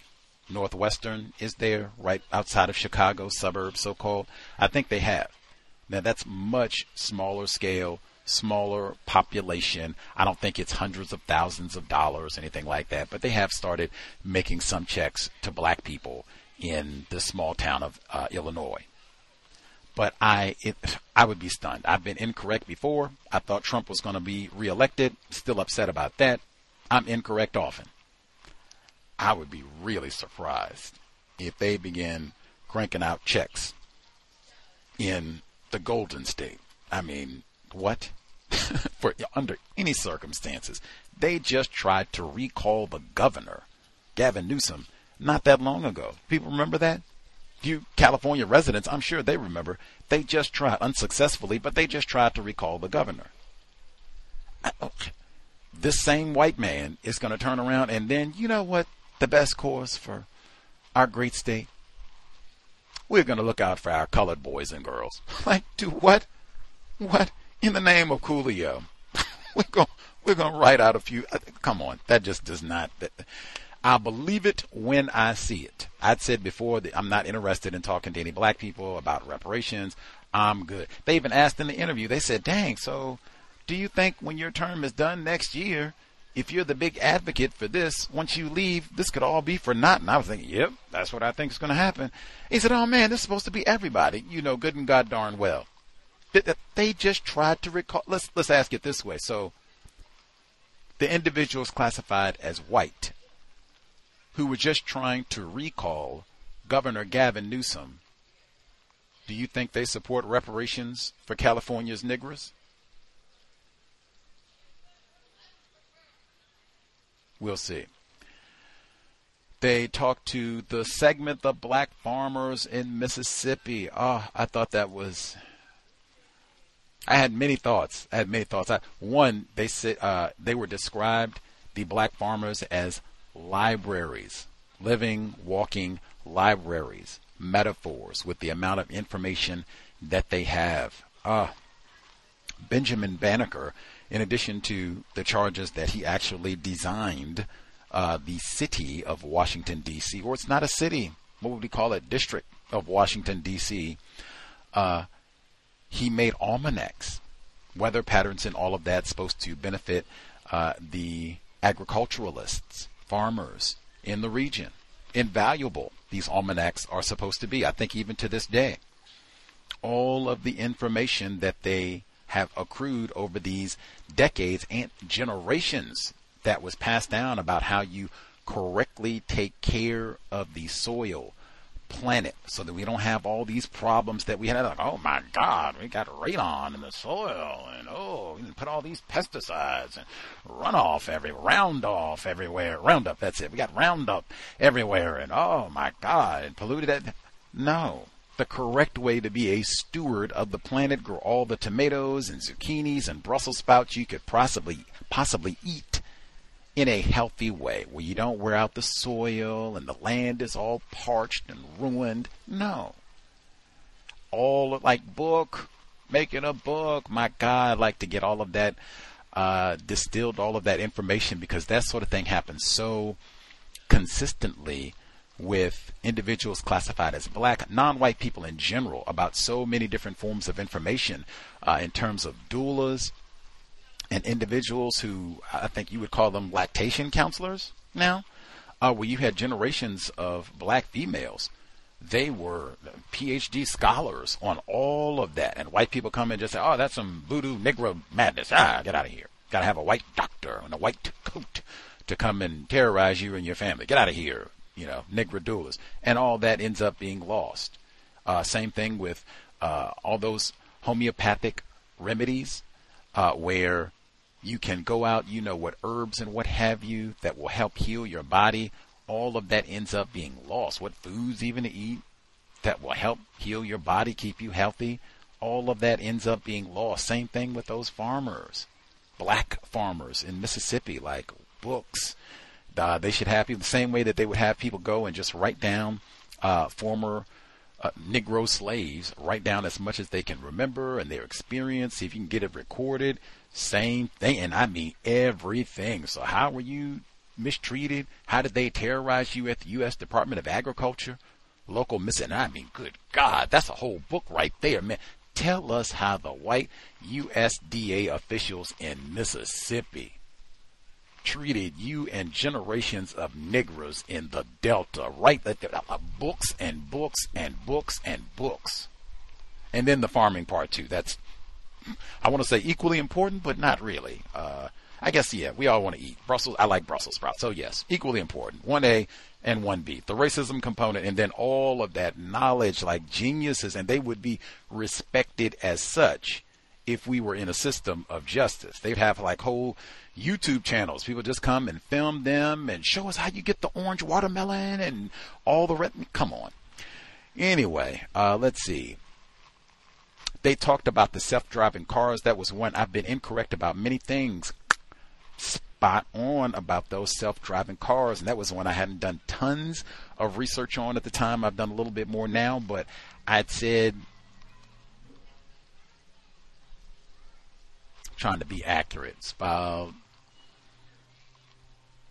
2017, I'd been confidently saying that I thought within about 10 years this was going to be widespread, meaning they said by 2024, the semi trucks, the big rigs, will be self driving, autonomous, no person needed. I was thinking we got Nick over the road, and folks like, we. I said I would not be thinking about truck because they've been whining about that and saying we got no count lazy Nick over the road. They don't want to come in and work, or they come in and got body cameras on thinking we're racist. Either way, we're done with y'all. Get on out of here. Yeah, we're not going to sit around and beg folks to drive these trucks. We got the robots to do it. That is probably, like I said, I said that 10 years from 2017, so right on target. some of our listeners are a lot more concerned about that and think that that is going to be a horrible idea. It's going to be horribly unsafe and all the rest of it. I am not of that opinion. I have seen lots of how shall I count the rays? So I guess I would start with number one, James Craig Anderson ran that Negro over, and that also happened in Mississippi, 2011. So that's number one. I haven't heard cases of these self driving vehicles hunting black people and deliberately running them over. I've not heard any cases of that.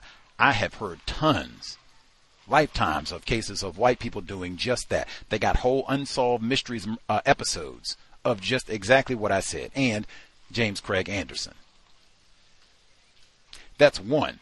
Two, the numbers of people, white and non white, that I have seen driving while they shave, make coffee, text, watch television, sometimes all of the above, and they're still trying to drive.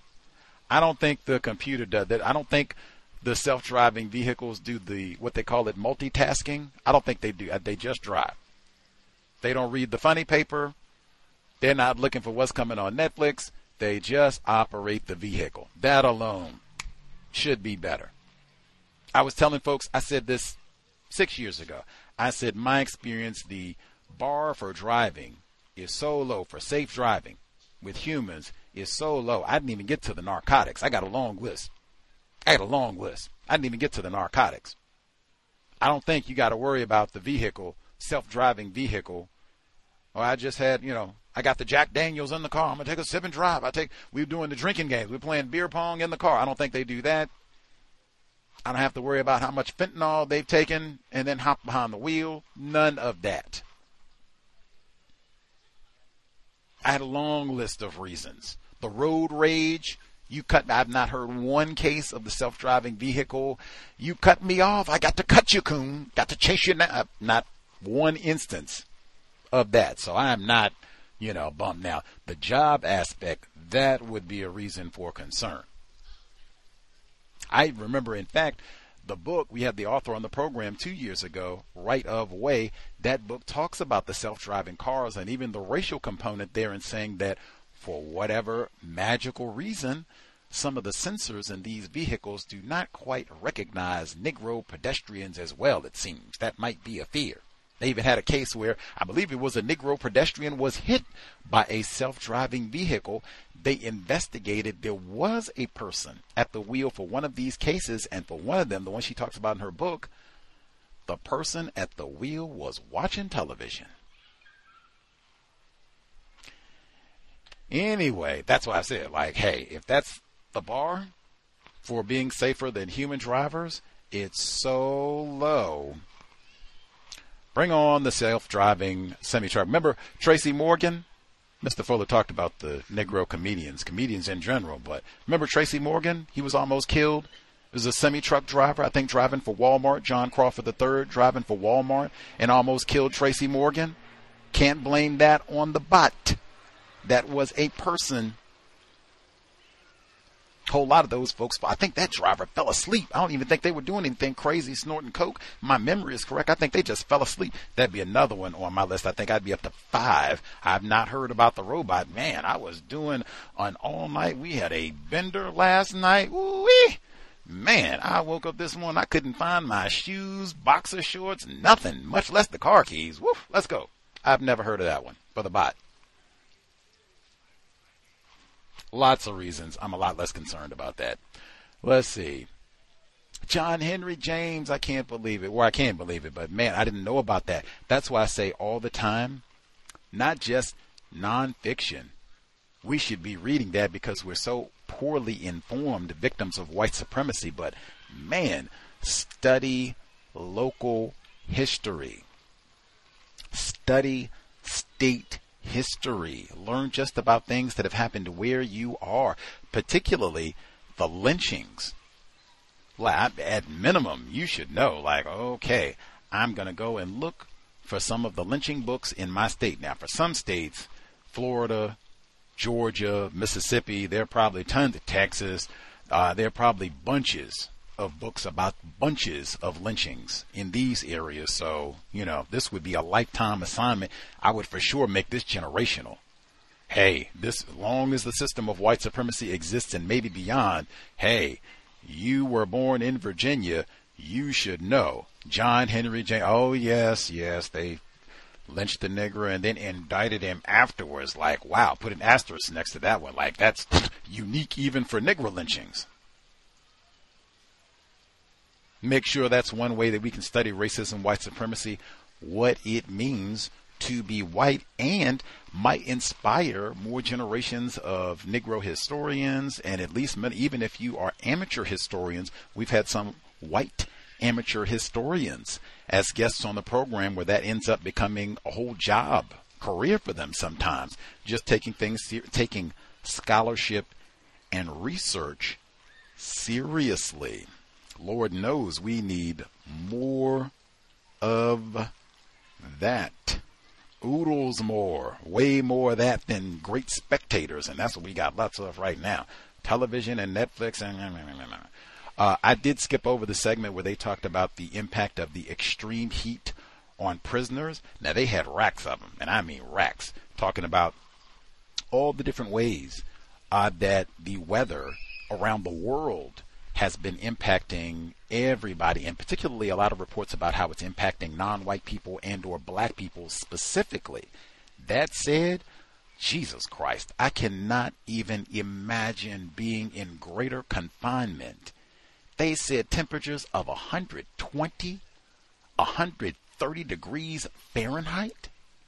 Oh my God. I mean, if I'm a guard, I'm calling out every day. I'm getting another job. This is going to be another one where you're going to have shortage because, oh my God, I'm not going in. They, they already know the data. They, individuals classified as white, like each degree that thermometer goes up, they said that last week. We already know. Up, oh, that's going to be more drownings. Up, oh, more riots. Up, oh, more arrests. Up, more homicide. They already know this. Now you got people who already got behavioral issues. That's why they're here.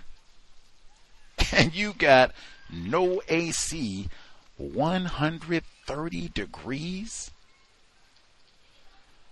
Wow. That's the punishment? That's what it, you earned it. Yep, yep, did it to yourself. That's part of your punishment. Like, wow, I gotta die. And so they said people who said they lost their hearing, it got so hot. I couldn't. Even, they had the person. They said they they would flood the toilet and lie in an inch of water on the floor. I cannot imagine an environment where it is so bad and the heat is so stifling that toilet water, literally bathing in toilet water, seems like the logical refreshing, maybe life saving option. I'm. Re- I was stifled. They were talking about heat. I was stifled just hearing that and knowing, oh man, in Texas, they lock up lots of niggers. Sandra Bland, they lock up lots of niggers. Texas Tough. We had the whole book. Robert Perkinson had the book on that. They got a long history of locking up Negroes in the state of Texas. 2010, summertime, 2010, 13 years ago, he was on the program. Robert Perkinson, white man. Anyway, uh, man, do some letter writing. I don't know if you send them ice cubes or anything. They've had parents who said, man, I just do the visit- visitation because at least that's a little while that they get to come and sit in here where it's partially air conditioned. Man, we Dostoevsky got mentioned on the program some time ago. He is famous, I think, for that quote in his book Crime and Punishment about you can judge the advancement or the degree that a society is so-called civilized by looking at their prisons. I guess do not go to Texas in the summertime. Might really mess you up seeing what they said three, four seizures a day, heat seizures and the 130 degree heat if you even survive yourself to get out? Man, uh, let's see.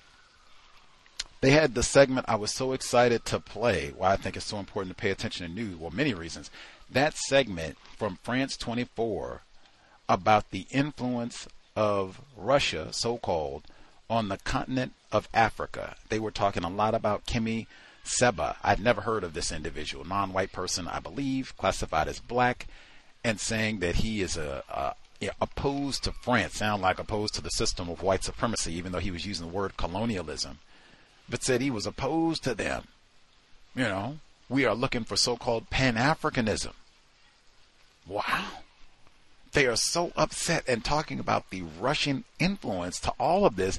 On one level, I said, wow, this is so similar. I've heard this so many times where it's always the Negroes are unruly and we think the, the Russians are to blame for this. You know, we got this communist influence like that is so old and lame. Uh, if there's any sort of problem, some other white people are interfering with our Negroes and giving them these strange thoughts. That's one. Two, even there, they were talking to uh, Kemi Seba. Again, I've never even heard of this person. This was on France 24 just this week, a couple days ago. And he said he doesn't talk to France 24. He said they're biased. I suspect he thinks they're practicing racism, white supremacy in the way that they report things, especially related to the continent. Easy to believe. And he said when you have, he declined their request to come and speak to them directly. He said when France 24, when they allow non white people to come on their program, he said, You are an Oreo. You become an agent. You become an Uncle Tom. I said, Wow, look at that. Other side of the world. I talked about those time differences, and they use the same verbiage, name calling, that we do in talking about our problem. Man, not that I, I, you know, had heard that before, but just man, different parts of the continent and all that, the name calling is still there. Like everybody could benefit. No name calling. We're not going to sit around and beat up on other non-white people. They said that. They said they were talking about neighboring African countries, so-called, and black presidents of these so-called countries and say, "Oh, you're gonna you're gonna feel it. You're gonna know." Over in Senegal, you're about to know. You're about to feel our power. Well, wait a minute. Wait a minute. Time out.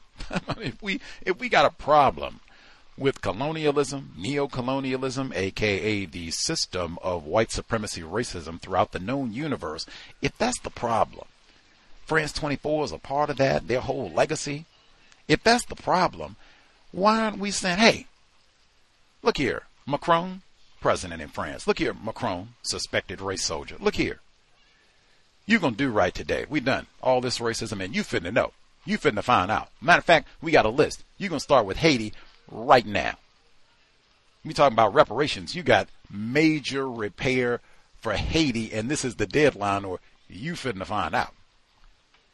I didn't hear that. Bullying other black people, victims of racism? That's what we do all over the world?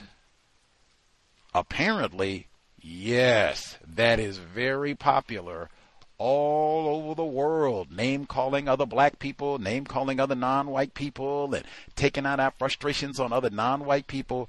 Get at the champs, man. Get at the people who are causing this problem, the people classified as white. I also thought it was interesting. They listed individuals classified as white in Russia as saviors. Individuals as white anywhere in the world always end up representing God, white Jesus coming for salvation. And that squabbling amongst individuals classified as white about how the plantation is supposed to be run and or meddling with their niggers. They do not like it when other white people come and mess with their boys and gals. They do not like that at all.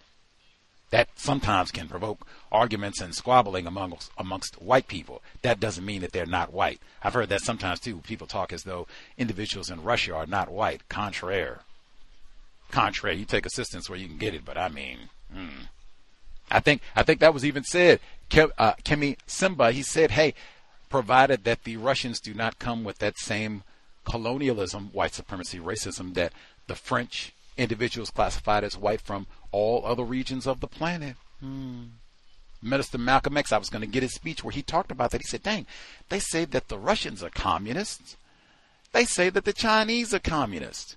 Why can't they be tag team partners? Why can't they be homies? What's the problem? Why is there friction there? Is it because the Russians, the communists, they're classified as white and the Chinese are non white?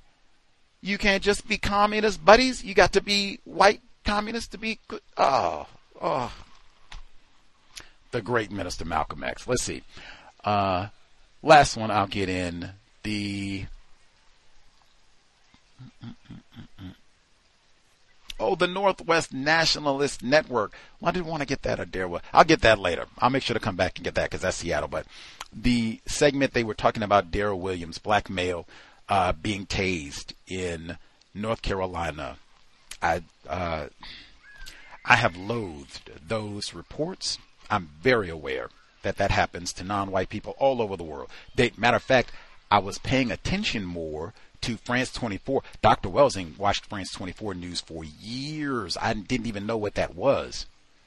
I remember calling Dr. Welsing at her residence when she would be literally watching France 24 on her TV to study racism, white supremacy globally. But the reason I was watching it, one, remember Dr. Welsing, and then two, they just had those riots over there. Nahel M, I played some of the reports about that. They had been going on for days and said, wow, you've been mistreating these niggers out here in the French suburbs and all the rest of it, and the police terrorizing non-white people. I was checking, getting the updates, and then they had that right on the front page. Dang. All of this, and it was like a 13 minute piece. I was stunned. And like I, I've heard all of that before. But anyway, Darrell, I hate all of that police violence. I'm no fan of that. I felt obligated to play the reports about Nahel him, M, Nahel M in France. That was big news around the world. Felt obligated. Include any time to try to include reports about things that happen when enforcement officials kill black people, but I am not one who sits around and I got to study and watch all the police footage and the body camera footage and all of that. It is going to happen. Do your best to comply and so that it's not you. Now, I will say we heard Dr. Kamau Kambon's voice in the lead up to that segment. When he was on this program many times, his suggestion was hey, especially in the summertime, but really anytime, but especially in the summer when people are prone to hang out, kick it, and all that stuff, man, once the sun goes down, 10 o'clock, 11 o'clock, you should be headed inside. You can still kick it, have it, what have I said for years? You can go to one spot. We're to stay here. Everybody get their stuff. We'll have an old slumber party type deal. We'll stay up and binge TV, binge watch TV and all the rest of it. Great old time, eat some great yummy healthy foods get a great night's rest, and then we can leave in the morning. I've said that consistently. You do not want to be out late at night. That's when a lot of these things happen. Now, they were talking about North Carolina spe- uh, specifically. I remember Jonathan Ferrell. That was 2013. Enforcement officer killed him. No convictions in the case. White woman calls the police to kill me, and the police come out and kill him. He just had a car accident. He did not do one thing wrong. Anybody can have a car accident, but it was late at night. Darryl Williams, in this case, 32 year old privileged black male, sitting in his vehicle. That's what I heard. My ears may have been deceiving me, but they said he was sitting in his vehicle. Enforcement officers come up and up. Oh, you got a dollar bill with a powdery substance on it. Now, they just found a powdery substance at the White House that they actually did identify as cocaine. Nobody got snatched up, tasered, nothing. They couldn't even locate a suspect. But they did know, oh yeah, we for sure got cocaine at the Oval Office. Darryl Williams, we just got white. It could have been flour, baking soda, chalk, who knows, lint laundry detergent? Who knows? Oh, crack cocaine. Crack, yep, yep, yep, yep, yep. Mm. And that's worth four tases? Dang. All I can say, again, now, Dr. Kambon, try our best not to be out late. That's not justification. That's not a you did something wrong because the clock struck, you know, 1030 and you were still out. Not at all. But just saying that, hey, out late at night Individuals classified as white who want to practice racism, white supremacy, they will have it extra justified now because they go, oh, it was out late enough to no good, and I couldn't really see, and of course it looked like he was reaching for a weapon. You heard what happened in the case, Darryl Williams, justified. Mr. Fuller says no fighting, no fleeing, comply, all of that. We do not have an army. None of us do. Any of us, you could be killed easily in five seconds, and they would get a promotion for killing. In fact, they said Darryl Williams is dead. They were on paid administration uh, administrative leave. That's a vacation, man. I wanted to go to the beach with my family.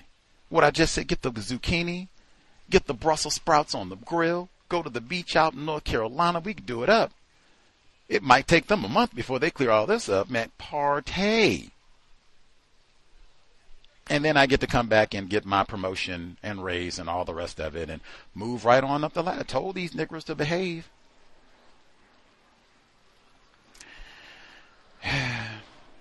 Anywho, Mr. Fuller says we will continue to learn. Comply. That's the big one. Comply. Comply. Number again, 720 716 7300. The code 564 943 pound.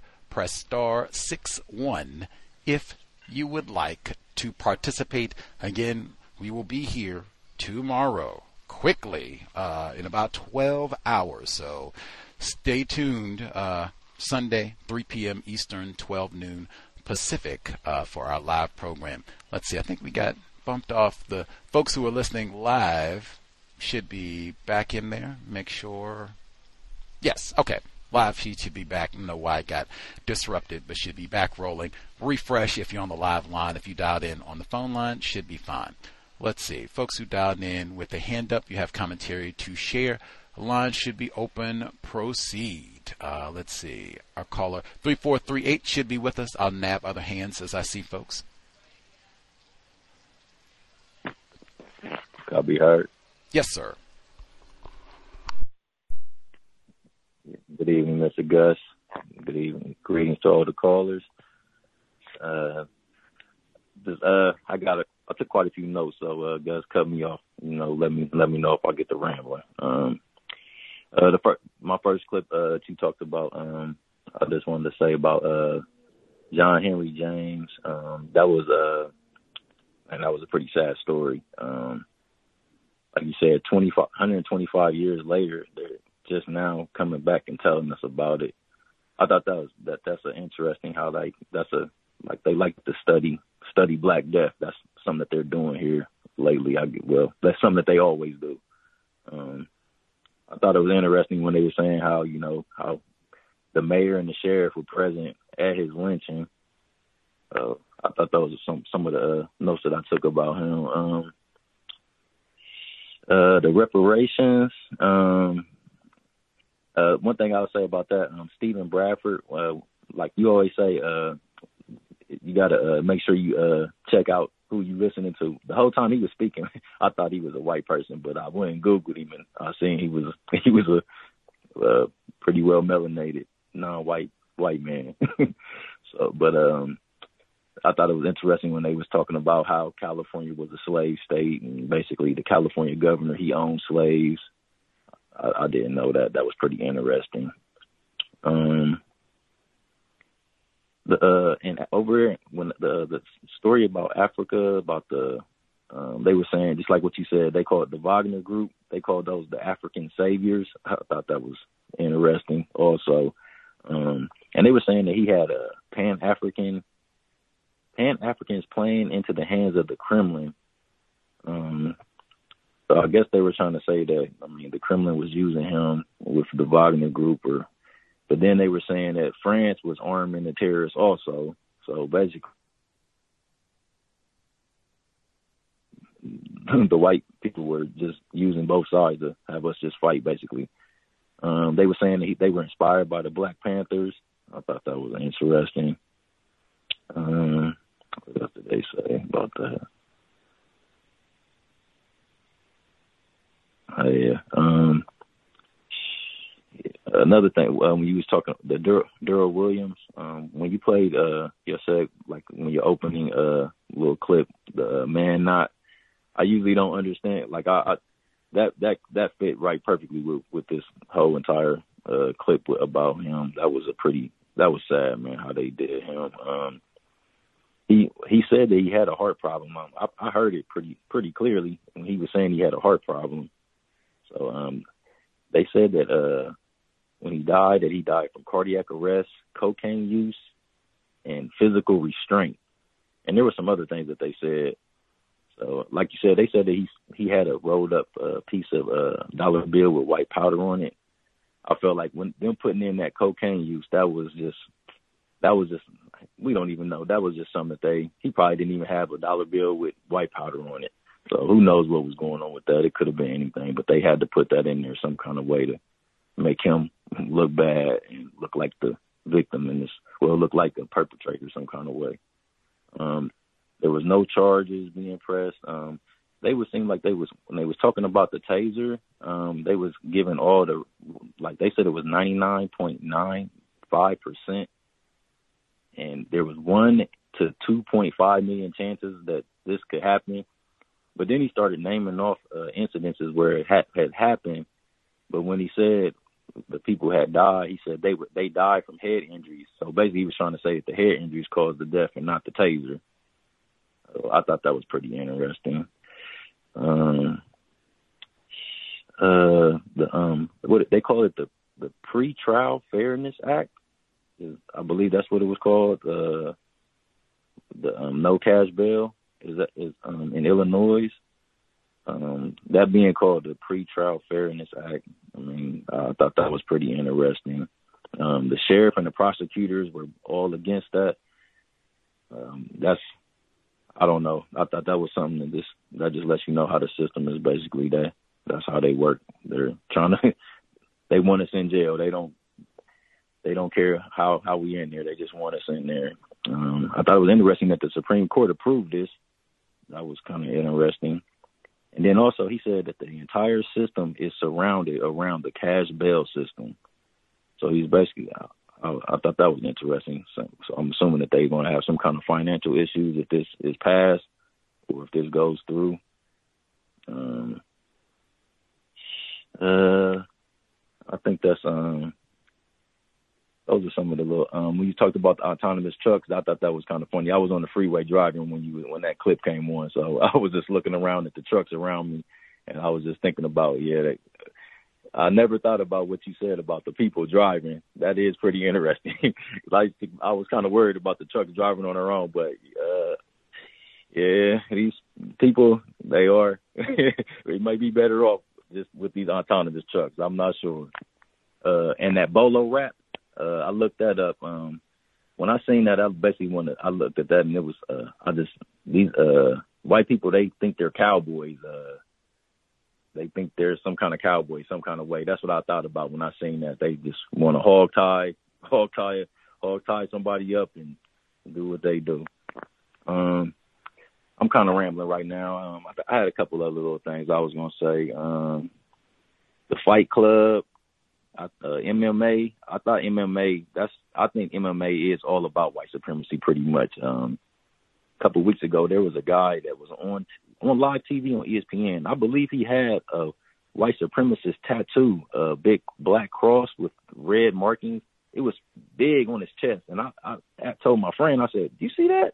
And he he and he he's not as uh he's not as um he's not up on uh, white supremacy as much as I am, and if we both. I'm like he kind of understood too what it was, so I'm assuming it was some kind of white supremacist tattoo. I'm not sure if it was, but I'm pretty sure it was. And he went out. There, I said, man, this guy is. That's what they're. Yeah, white supremacy and MMA. They. That's it. It all goes together. Um, that's all I'll say. Uh, have a good night. Um, thanks for listening. Much obliged, good sir. I'm not surprised. I think a lot of that MMA even started because they did not have white heavyweight champions anymore, and we're tired of loudmouth niggers dominating professional boxing. So, ta-da! Here we go, where white guys can still be tough. Uh, that segment on the active clubs, I was confused about what they were talking about, like what that meant. I was thinking active in terms of we're going out to do something to actively practice racism, which I guess it is, but they meant active in terms of our going out to do to practice racism is our physical fitness. I was staggered. I guess I shouldn't have been because I have seen Fight Club and watched it from a counter racist perspective. The homoeroticism of all of that. We got, and I mean, that's like back to the essence, the asili of white culture, using terms from Yurugu, Dr. Marimba Ani. That's going like back to the Greco Roman era of white supremacy, racism, and the gymnasium we got to get our white dudes together and go rap it. Oh God, that's remember the 22 caliber killer Joseph G. Christopher, race soldier for sure. He would go meet up with his black colleague after wrestle after work, and they would wrestle and fool around. That was the word used in the book. Catherine Pelonero, Absolute Madness, fool around. They would wrestle after work, and then he would go kill niggers all of them. We have these active clubs where we get together, grapple, tussle, er, then we go out and protest sometimes at the LGBTQ. Know, like, oh my God, the homoeroticism of all. Even we fight the other white clubs sometimes out in public. Wow. To prove our manhood, our white manhood. And to be refined about it. Like we can't have the swastikas or anything, even though that's exactly what this is about. White manhood, white supremacy. Uh, delectable Negro, all, and that's right here in the Washington State area, which I'm not surprised not surprised about either. They got that whole book. Uh, we talked about this from Columbine, the Pink Swastika.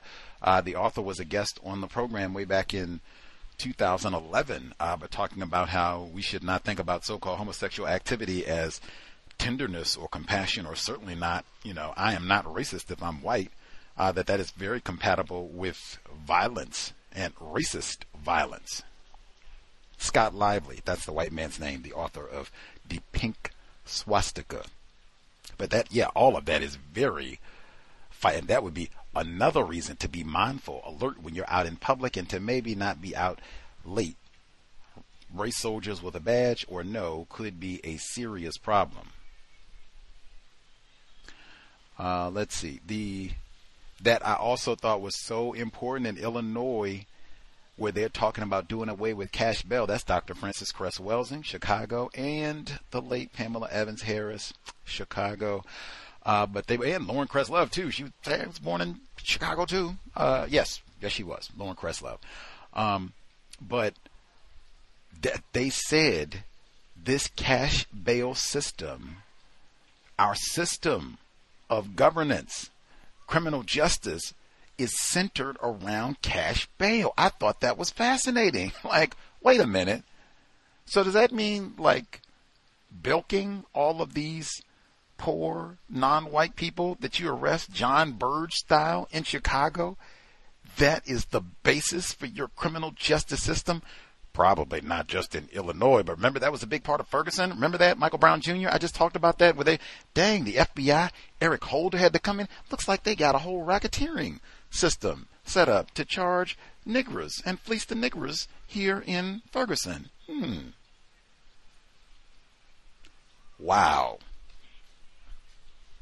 That would be another reason why to pay it. But I mean, I would want him to break that down. Like, what do you mean?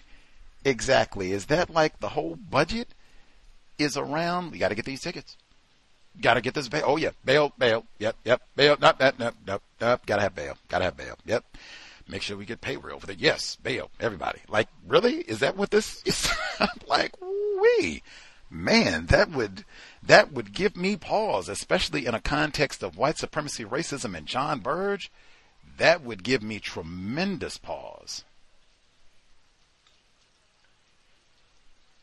Dr. Frances Cress Welsing would have had a billion things to say about that, I am sure, as would Pamela Evans Harris and Lauren Cress Love, Chicago through and through. Uh, they did indeed say the leather jackets for the group in Africa. I don't know why that.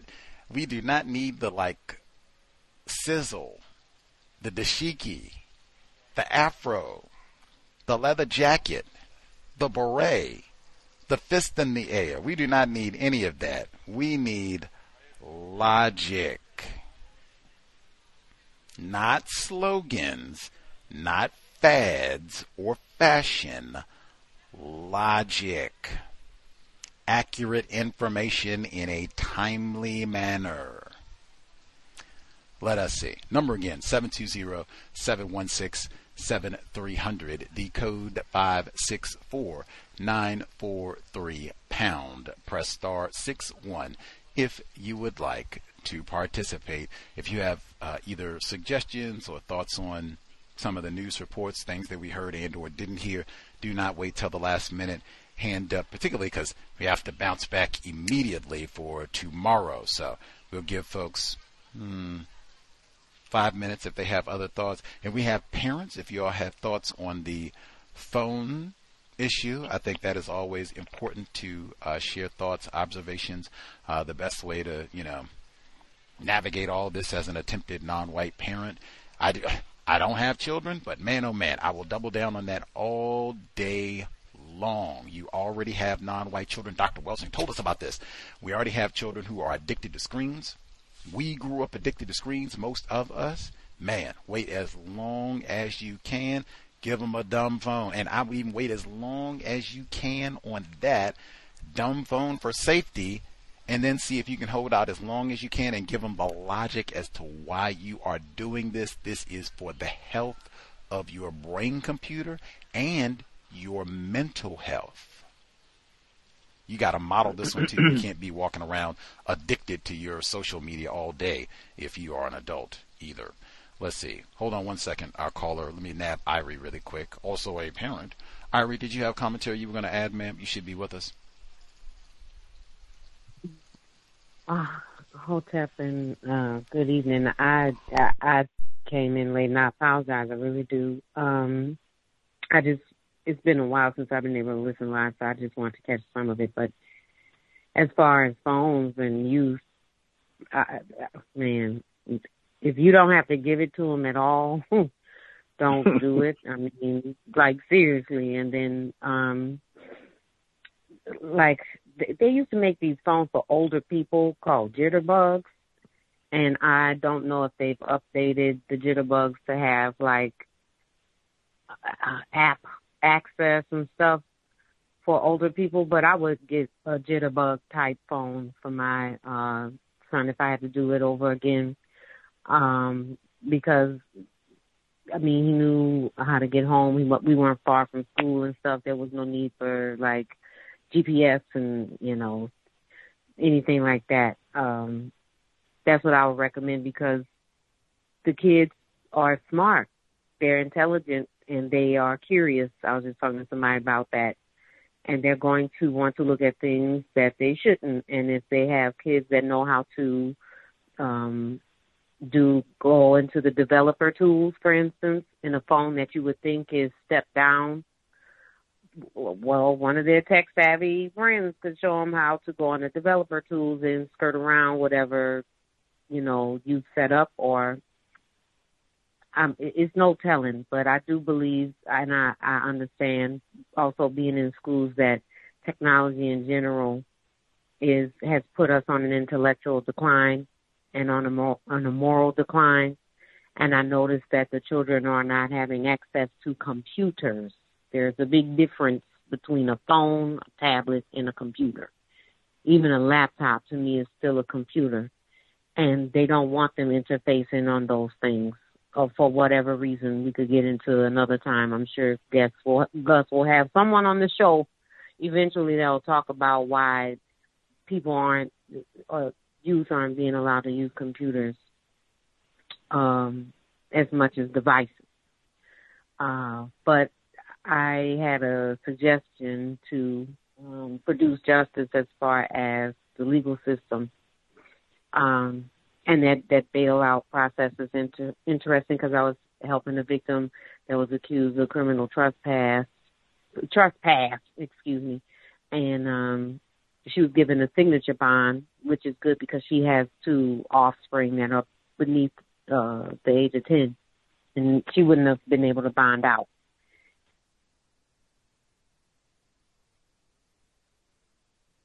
But um, either way, I've been helping her for the past seven months, months with a criminal case to the best of my ability. And what I noticed when during jury selection that there were only three non-white people, one classified as black, two I assume Hispanic, maybe one Asian uh Pacific Islander, I'm not sure, but they look Hispanic to me. All the rest were white.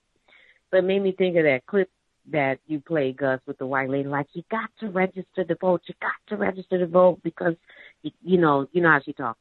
And I'm going to say this. I do not personally believe in voting as of yet because I understand it to be um, the voting process to be a part of the duopoly scheme to practice racism by having us choose the quote lesser of two evils or steering us in a variety of ways. But what I think, I, I I'm still learning. I think if more non-white people register to vote,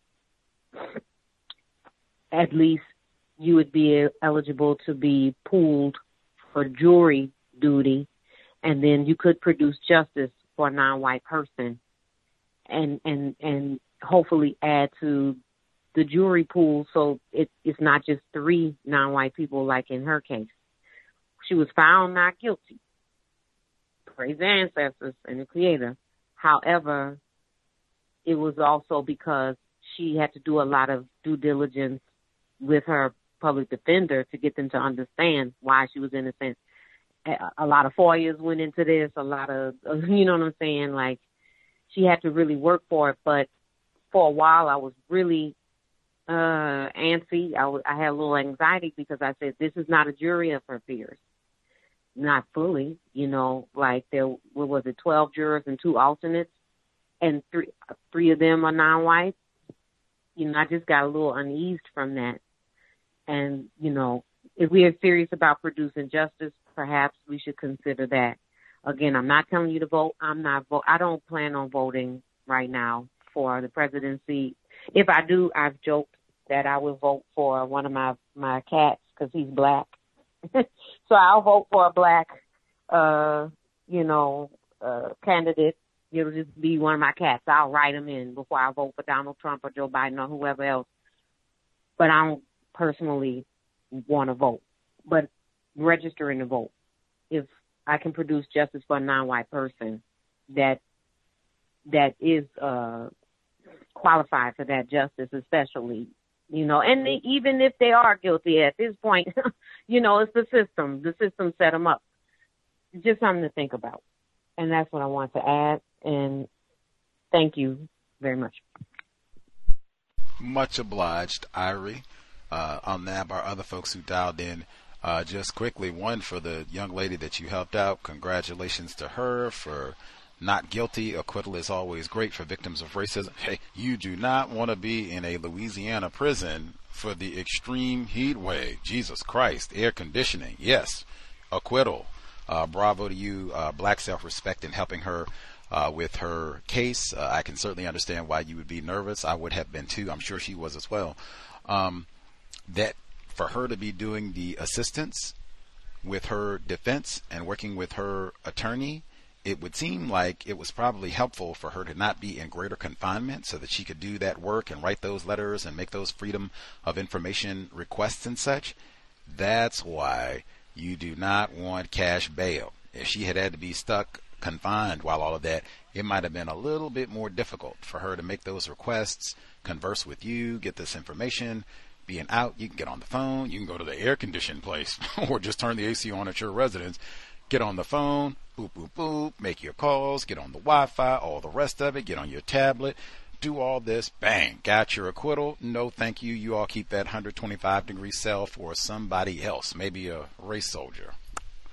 Uh, but bravo to uh, both of y'all for the assistance in all of that. And I think that was what the person from the sound clip, that was what they were saying. Register to vote so that maybe you can get called for jury duty and can help exactly like what you said. You can get on a case, non-white defendant, and you can do your best. I think they had one of the entertainers got a mistrial this weekend. I don't know the racial composition of the jury, but hey, that is exactly what she was saying.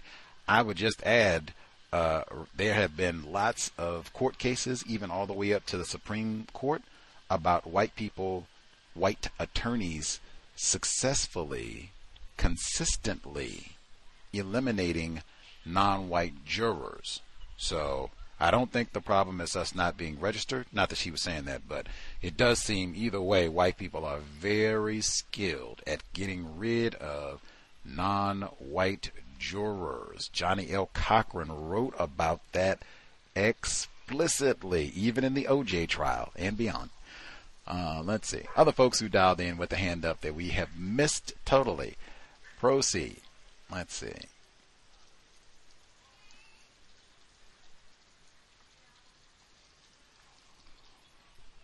Can I be heard? Great, great. Bay Area mom. Go ahead. Well, thank you very much. So, Gus, can you run? Can you? I I didn't catch the uh beginning of the um whatever clip that you or whatever happened to where you were talking about the phone. Can you give me a rundown on the phone so I can see?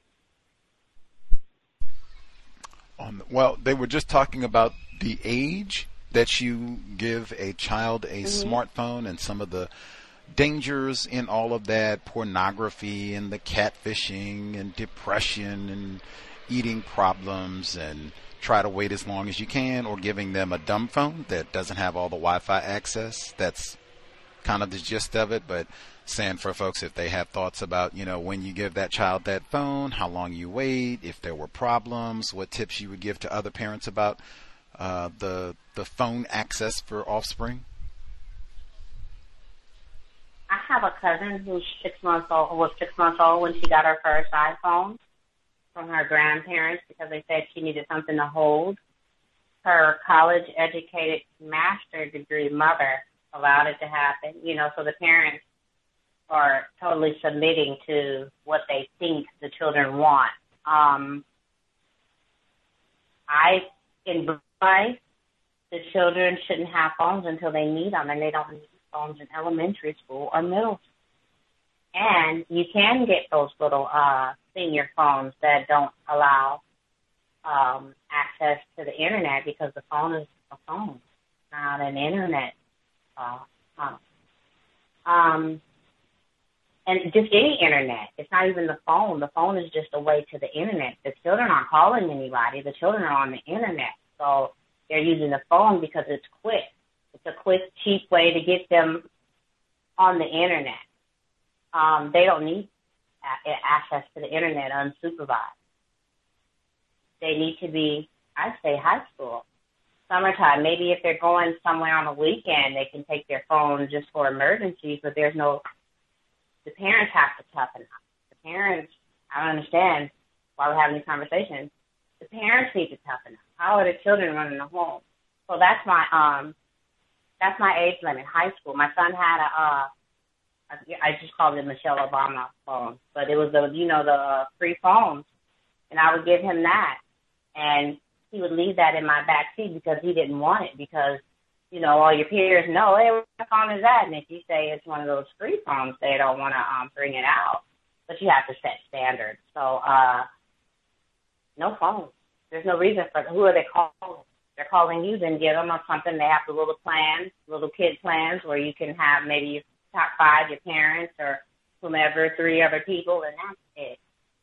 Get grab control. Um, all parents. I'll mute my line. Thank you. Thank you for letting me go, uh, firefighter. Sorry about that. Set those standards. Great to hear.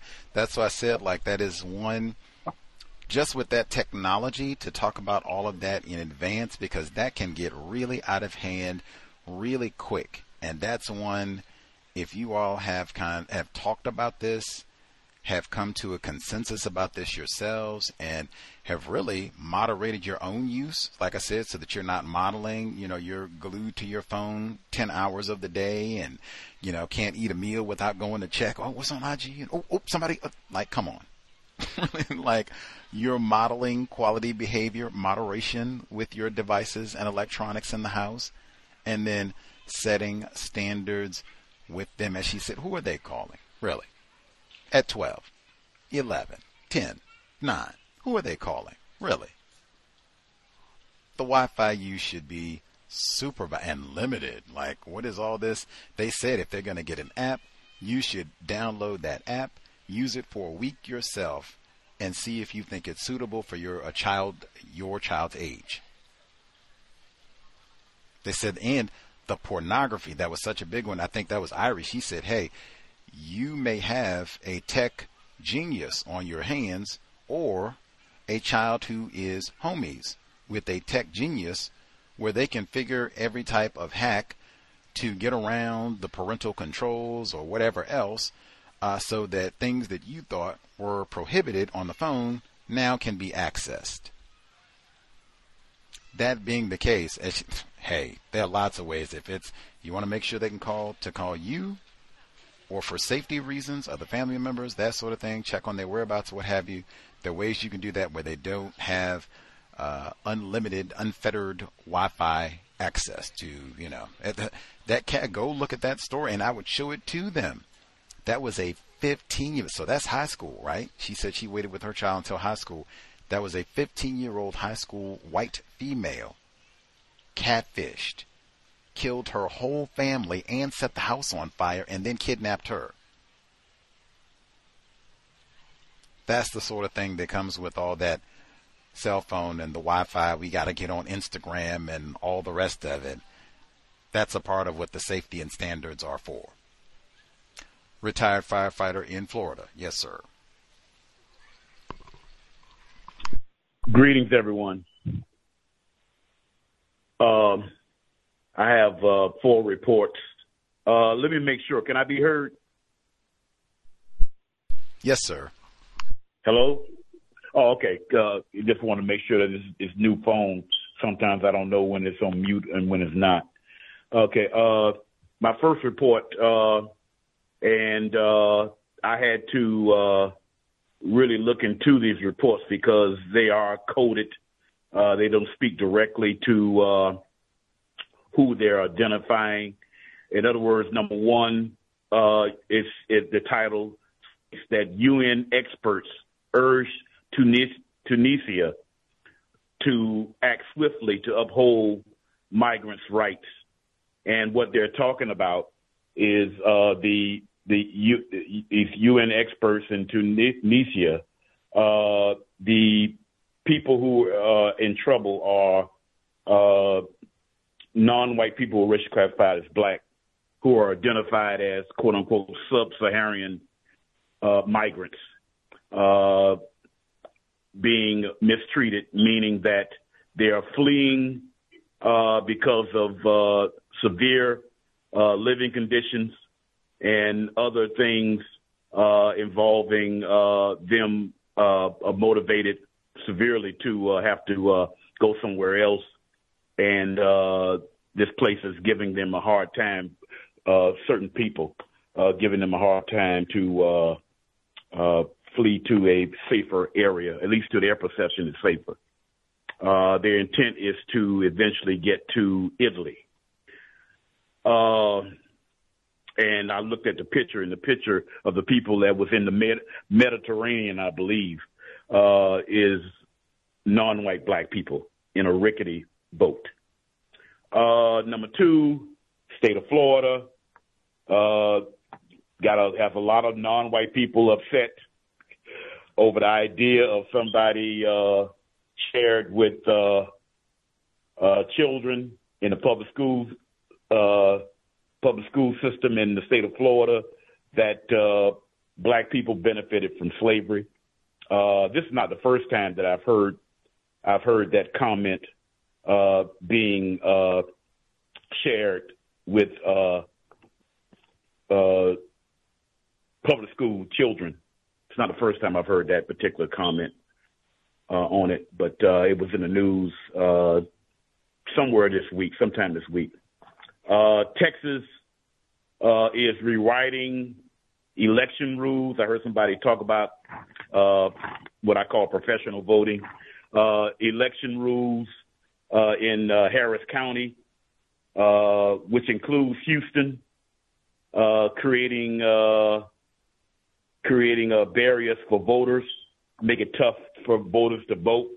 And as we know, uh, Houston has a large contingency of non-white people who are rich classified as black, uh, and uh, it's it's a uh, well-used tactic. Uh, I believe it's called gerrymandering in some cases. I could be wrong, but I believe it's called that, uh, as far as a quote-unquote uh, metaphor. Uh, last but not least, something that I experienced uh, about maybe going on now 30 minutes ago.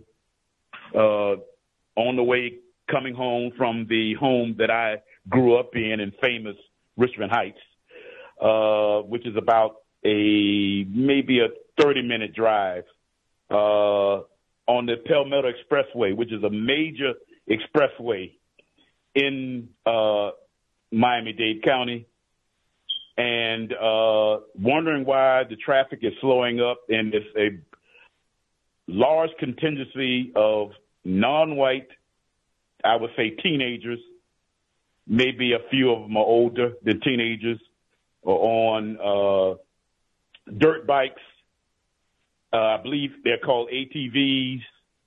Uh, no lights at all. No lights at all uh, in traffic. And uh,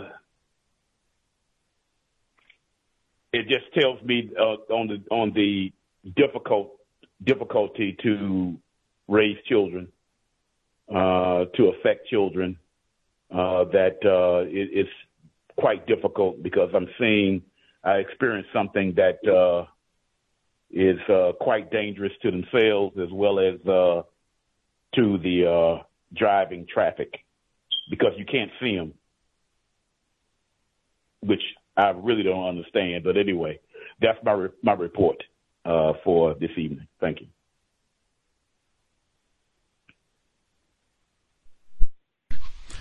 Much obliged, retired firefighter in Florida. I said my list was enormous. Remember all those reports, or maybe you all don't remember, but we talked about it. They had all those reports during the Rona when it first started, and they had shutdowns in many cities. People going out and drag racing, driving 110 miles on the expressway out in California, drag racing out in many states. They were doing it here in Washington State too. Uh, that's another one. I've not heard any reports of the self-driving vehicles. Like, oh my lord, the Teslas were out drag racing, going 130 yards at the 130 miles an hour at the park. I've not heard one report about that. Not one.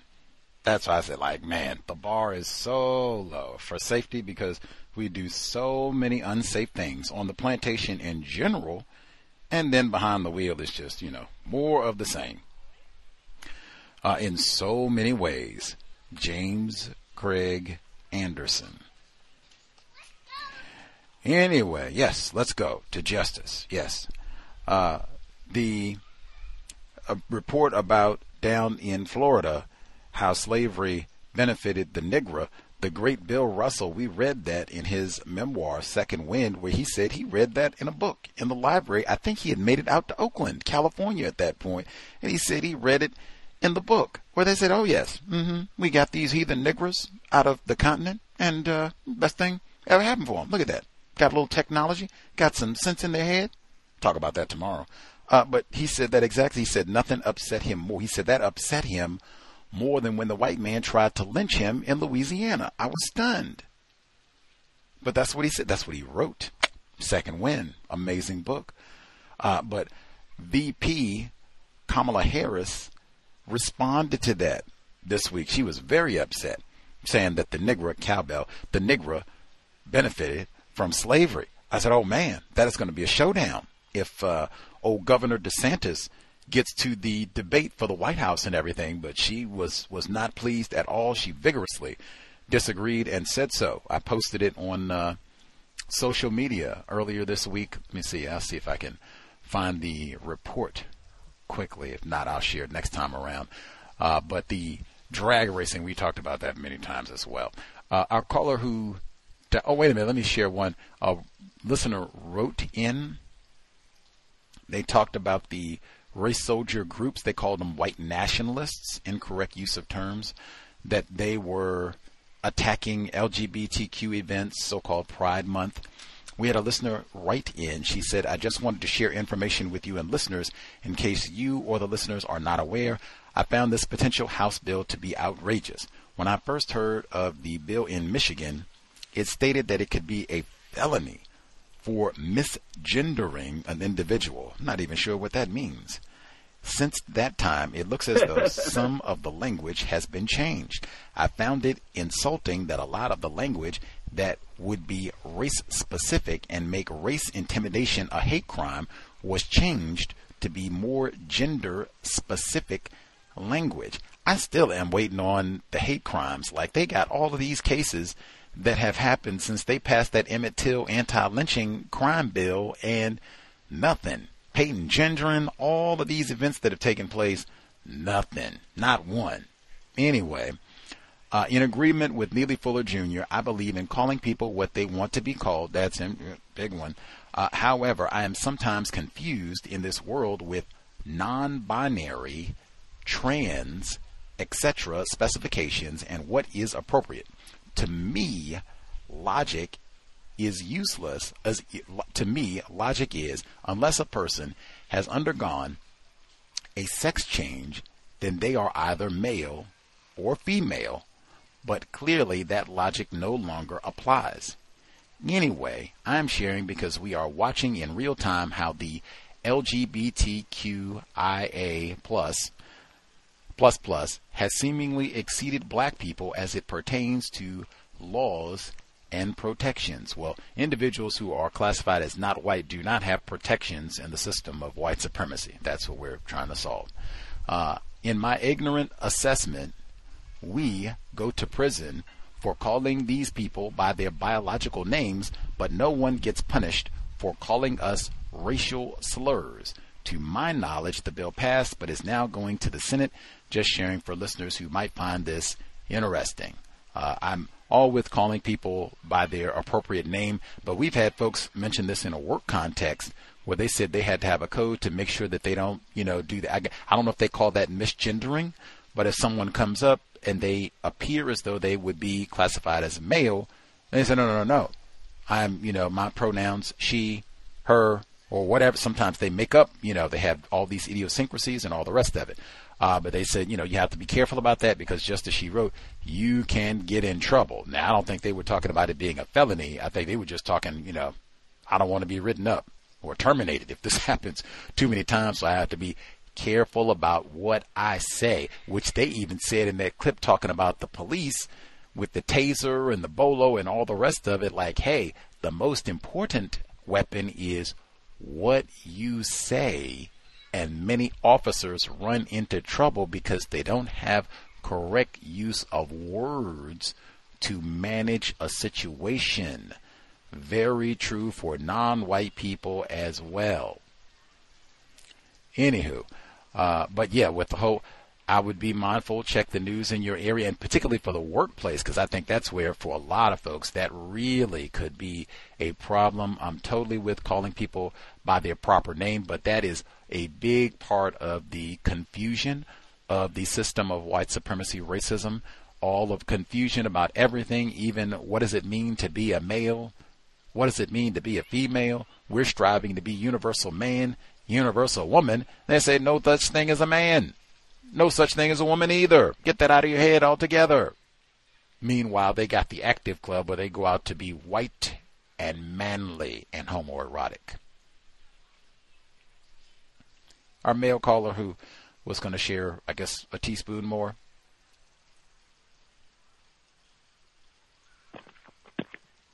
Copy. Yes, sir. Uh, yeah, I just wanted to uh, say about the um, when you're talking about the phones. Um, yeah, I would say no phones for the kids. Um, that's one of my big. As a parent, um, I wish I could go back and do a lot of things differently. Um, no phones, no TV. Um, I would say kids, um, if they do have a phone once they get into high school, uh, no internet, just be able to call out, maybe text, maybe not even text, just call, just in incoming, out, outgoing calls just to you, and that's about it. Um, like I said, uh, I appreciate all the parents that that's on here. Um, uh, Z's Z's mom, uh, woke baby's parents. Um, I appreciate all you guys. Um, you're um, you're doing a good thing with your parent, with your kids. Um, being real informed with them because they, um, you're doing a good job. Um, I just want to say I appreciate all them, um, firefighter, all the parents. Um, just being able to talk to your kids about um, racism and it's it's hard, it's tough. So, um, no phones is something that's real tough, but it's I, I feel like um, it's discipline. So it's it's a, key component of discipline that we need to be teaching, and that's something that I really didn't understand as a parent. And I, like I said, I wish I I could go back and change that. Um, so all the uh, young parents, um, this is a good uh, good group of people to good group to uh, get some information from. So just stay uh stay on your job with that. Um, I was gonna say too about uh, Sue Klebold. Um, um, you were talking about. Uh, I feel like uh, her the reason why she wrote this, she's trying to be a victim. Like she's basically trying to be a victim, I guess. Um, it made me think about uh, what Britney Spears did with uh, with Victor Wembanyama, how she came up behind him and you know she got smacked in the face and you know all of a sudden she's a, she's the victim. Like when she's been a superstar herself and she's had security and she's probably done worse things to people than that. but she's making it seem like that was just the worst thing ever. So that's I just want to say that about Sue Klebold and also about that book too. Um, it's man, I'm glad you got that's a great uh, book read, Gus. But uh, man, that book is like it's disgusting, man. It's, it's disgusting listening to her talk. Like it's I, I can't even explain it. Um, last thing I'm gonna say is uh, uh the um I don't know the um the Barbie and Oppenheimer movie they com- combine those to call it Barbenheimer. I I just felt like that was like a this is like a white culture propaganda campaign. So uh, thank you. Have a good night. Bombings, that is white culture. I mean, yeah, and they brag about that, and that's the white supremacy racism of it too. Uh, that's why Dr. Welsing would have so much to say about that because they didn't bomb Adolf Hitler. Got to bomb somebody. Who are we going to bomb? Non-white people. Of course. And then brag about the fact that we did this. Bombings. Why, that is weapons of mass destruction. That is white culture through and through. That's why we're reading Sue Klebold's book. Weapons of mass destruction. And then try and sit back and act like they are the victims after all. That's one of the, the tried and true. White women as a, that's why John Henry James lynched and then indicted, probably got castrated too, and then indicted white women victims.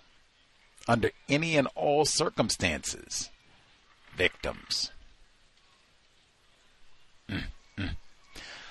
Anywho, Sue Klebold, uh, audio segment two coming up on Tuesday. She's narrating her own book. That also. I have my poll.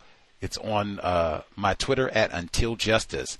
Uh, I think money at first was the big leader in the poll. The vast majority of folks uh, thought that she wrote this book for money. New York Times bestseller, so you get a few nickels. Huge catch up for deflect blame. That was number two, but it was trailing big time, almost neck and neck now. Uh, even where people think she was may have been equally motivated by making money and to deflect blame away from herself and or her child. So we'll keep all of that in mind as we read. It, being supremely positioned to read and study, analyze all of this. Uh, since we have read, had so many guests and such about Columbine. Incidentally, we had Jeffrey Kass on earlier this week, and uh, a listener asked him if the cowardly Columbine killers were racist. He said, "Oh man, they're Jewish, or at least Dylan was. He's Jewish, you know. Can't be a racist. My goodness, they're just trying to be counterculture. You know, they're just trying to be edgy, different. You know, whatever all that means." I totally forgot because I didn't ask the bot. I had to even remember the context. The bot called Klebold and Harris racist and did it again this week. I was asking about something totally different, but I remembered that the first time the bot called them white supremacists and neo Nazis, I was like, dang, why do you call them white supremacists? And so, look here, brother Gus. And it just started going through their journal entries and things that they said, and you know what's what we read in the books, and I was like, oh, okay, so that's white supremacy, right? Yes, sir. Yes, sir and then it did it again this week. I, if I had remembered, I would have totally brought that up. Like, well, Mr. Kass, the chatbots, they think Harris and Klebold are racist, white supremacists, even. Anywho, we will be here tomorrow early, 3 p.m. Eastern, 2 p.m. Central, 12 noon Pacific. White guests only. In fact, we will even touch on some of what we heard today where black people are not dumb and ignorant. Uh, when white people go out to practice racism, white supremacy, sometimes if they have brilliant ideas and what have you, white people just come and steal them, using violence to come and steal whatever it is that you are doing that is constructive and worthwhile, and then lie about it too, to boot. Tomorrow, even touching back on so-called reparations. Cannot wait. Uh, tomorrow, 3 p.m. Eastern, 12 noon Pacific, white guests only. And then Monday, St. They mentioned Michael Brown Jr. in the audio segment. We did so many uh, programs back when all that was going down in August of 2014 back to Missouri. I posted the program we did about the documentary Spanish Lake uh, which is about white supremacy racism in St. Louis and uh, how they tossed the Negroes out in the suburbs. Some of that will come up again directly in Monday's program. Back there was a time we had an F in environmental racism. I'm very glad that day is no more. We can add almost be moving closer to the like B plus range. We were at F for a long time, but now we can get a little bit closer to being at the B plus range Monday, St. Louis. Reading more important than watching television. Said that about those screens makes it more difficult to read if you give them that smartphone early. Discipline. Very important. They said the same thing the caller said.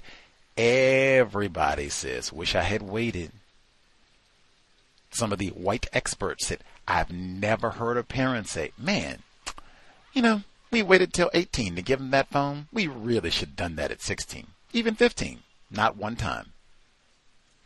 Discipline. And she wasn't even putting it in a counter racist context. That should even add to it because we really we need Dr. Welsing put it in the context of you condition people to look at those small screens. That was what Irie said. What's the difference in looking at a computer as opposed to looking at a phone. Hey, the computer that I have, it's not even monstrous, but it's way bigger than a phone. And it plugs into screens easily, projectors even, so it can easily become the whole wall. That's generally not the case for the phone. Dr. Welsing said you condition people to look at those tiny screens so they have a very niggardly view of the world, life, as opposed to big, broad vision, literally and figuratively. Universal man, universal woman. That's the scope of how I view the world and myself. Not I'm always just down in this little screen and what's happened today. Who did I get a like? Who did I get new? No, come on. Wait as long and you can't be modeling. This is greatly diminished if you do wait. You give them the dumb phone. You wait till they're 17, 18 to give them all that. But you are all day long on IG and liking and thumbs up. That it, yeah, it just all it shows then is I have to wait till I'm 18 and then I can be on my phone all day long too. We will be here Sunday. Sobriety would be best under conditions of white supremacy racism. Drink more water. Creator, we ask that you help us remain patient with other black people, victims of white supremacy we ask that you help us remain patient with ourselves.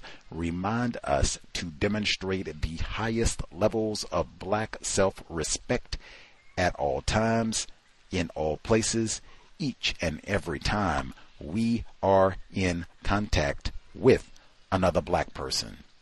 It has been time.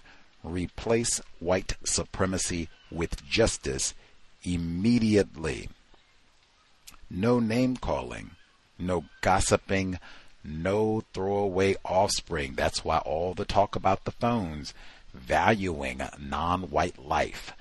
Cow signing out. Thanks all for tuning in. Nigga, you so brainwashed. I'm a victim, brother. Problem. You're a victim. I'm a victim of 400 years of conditioning. Shut up. The man has programmed my condition.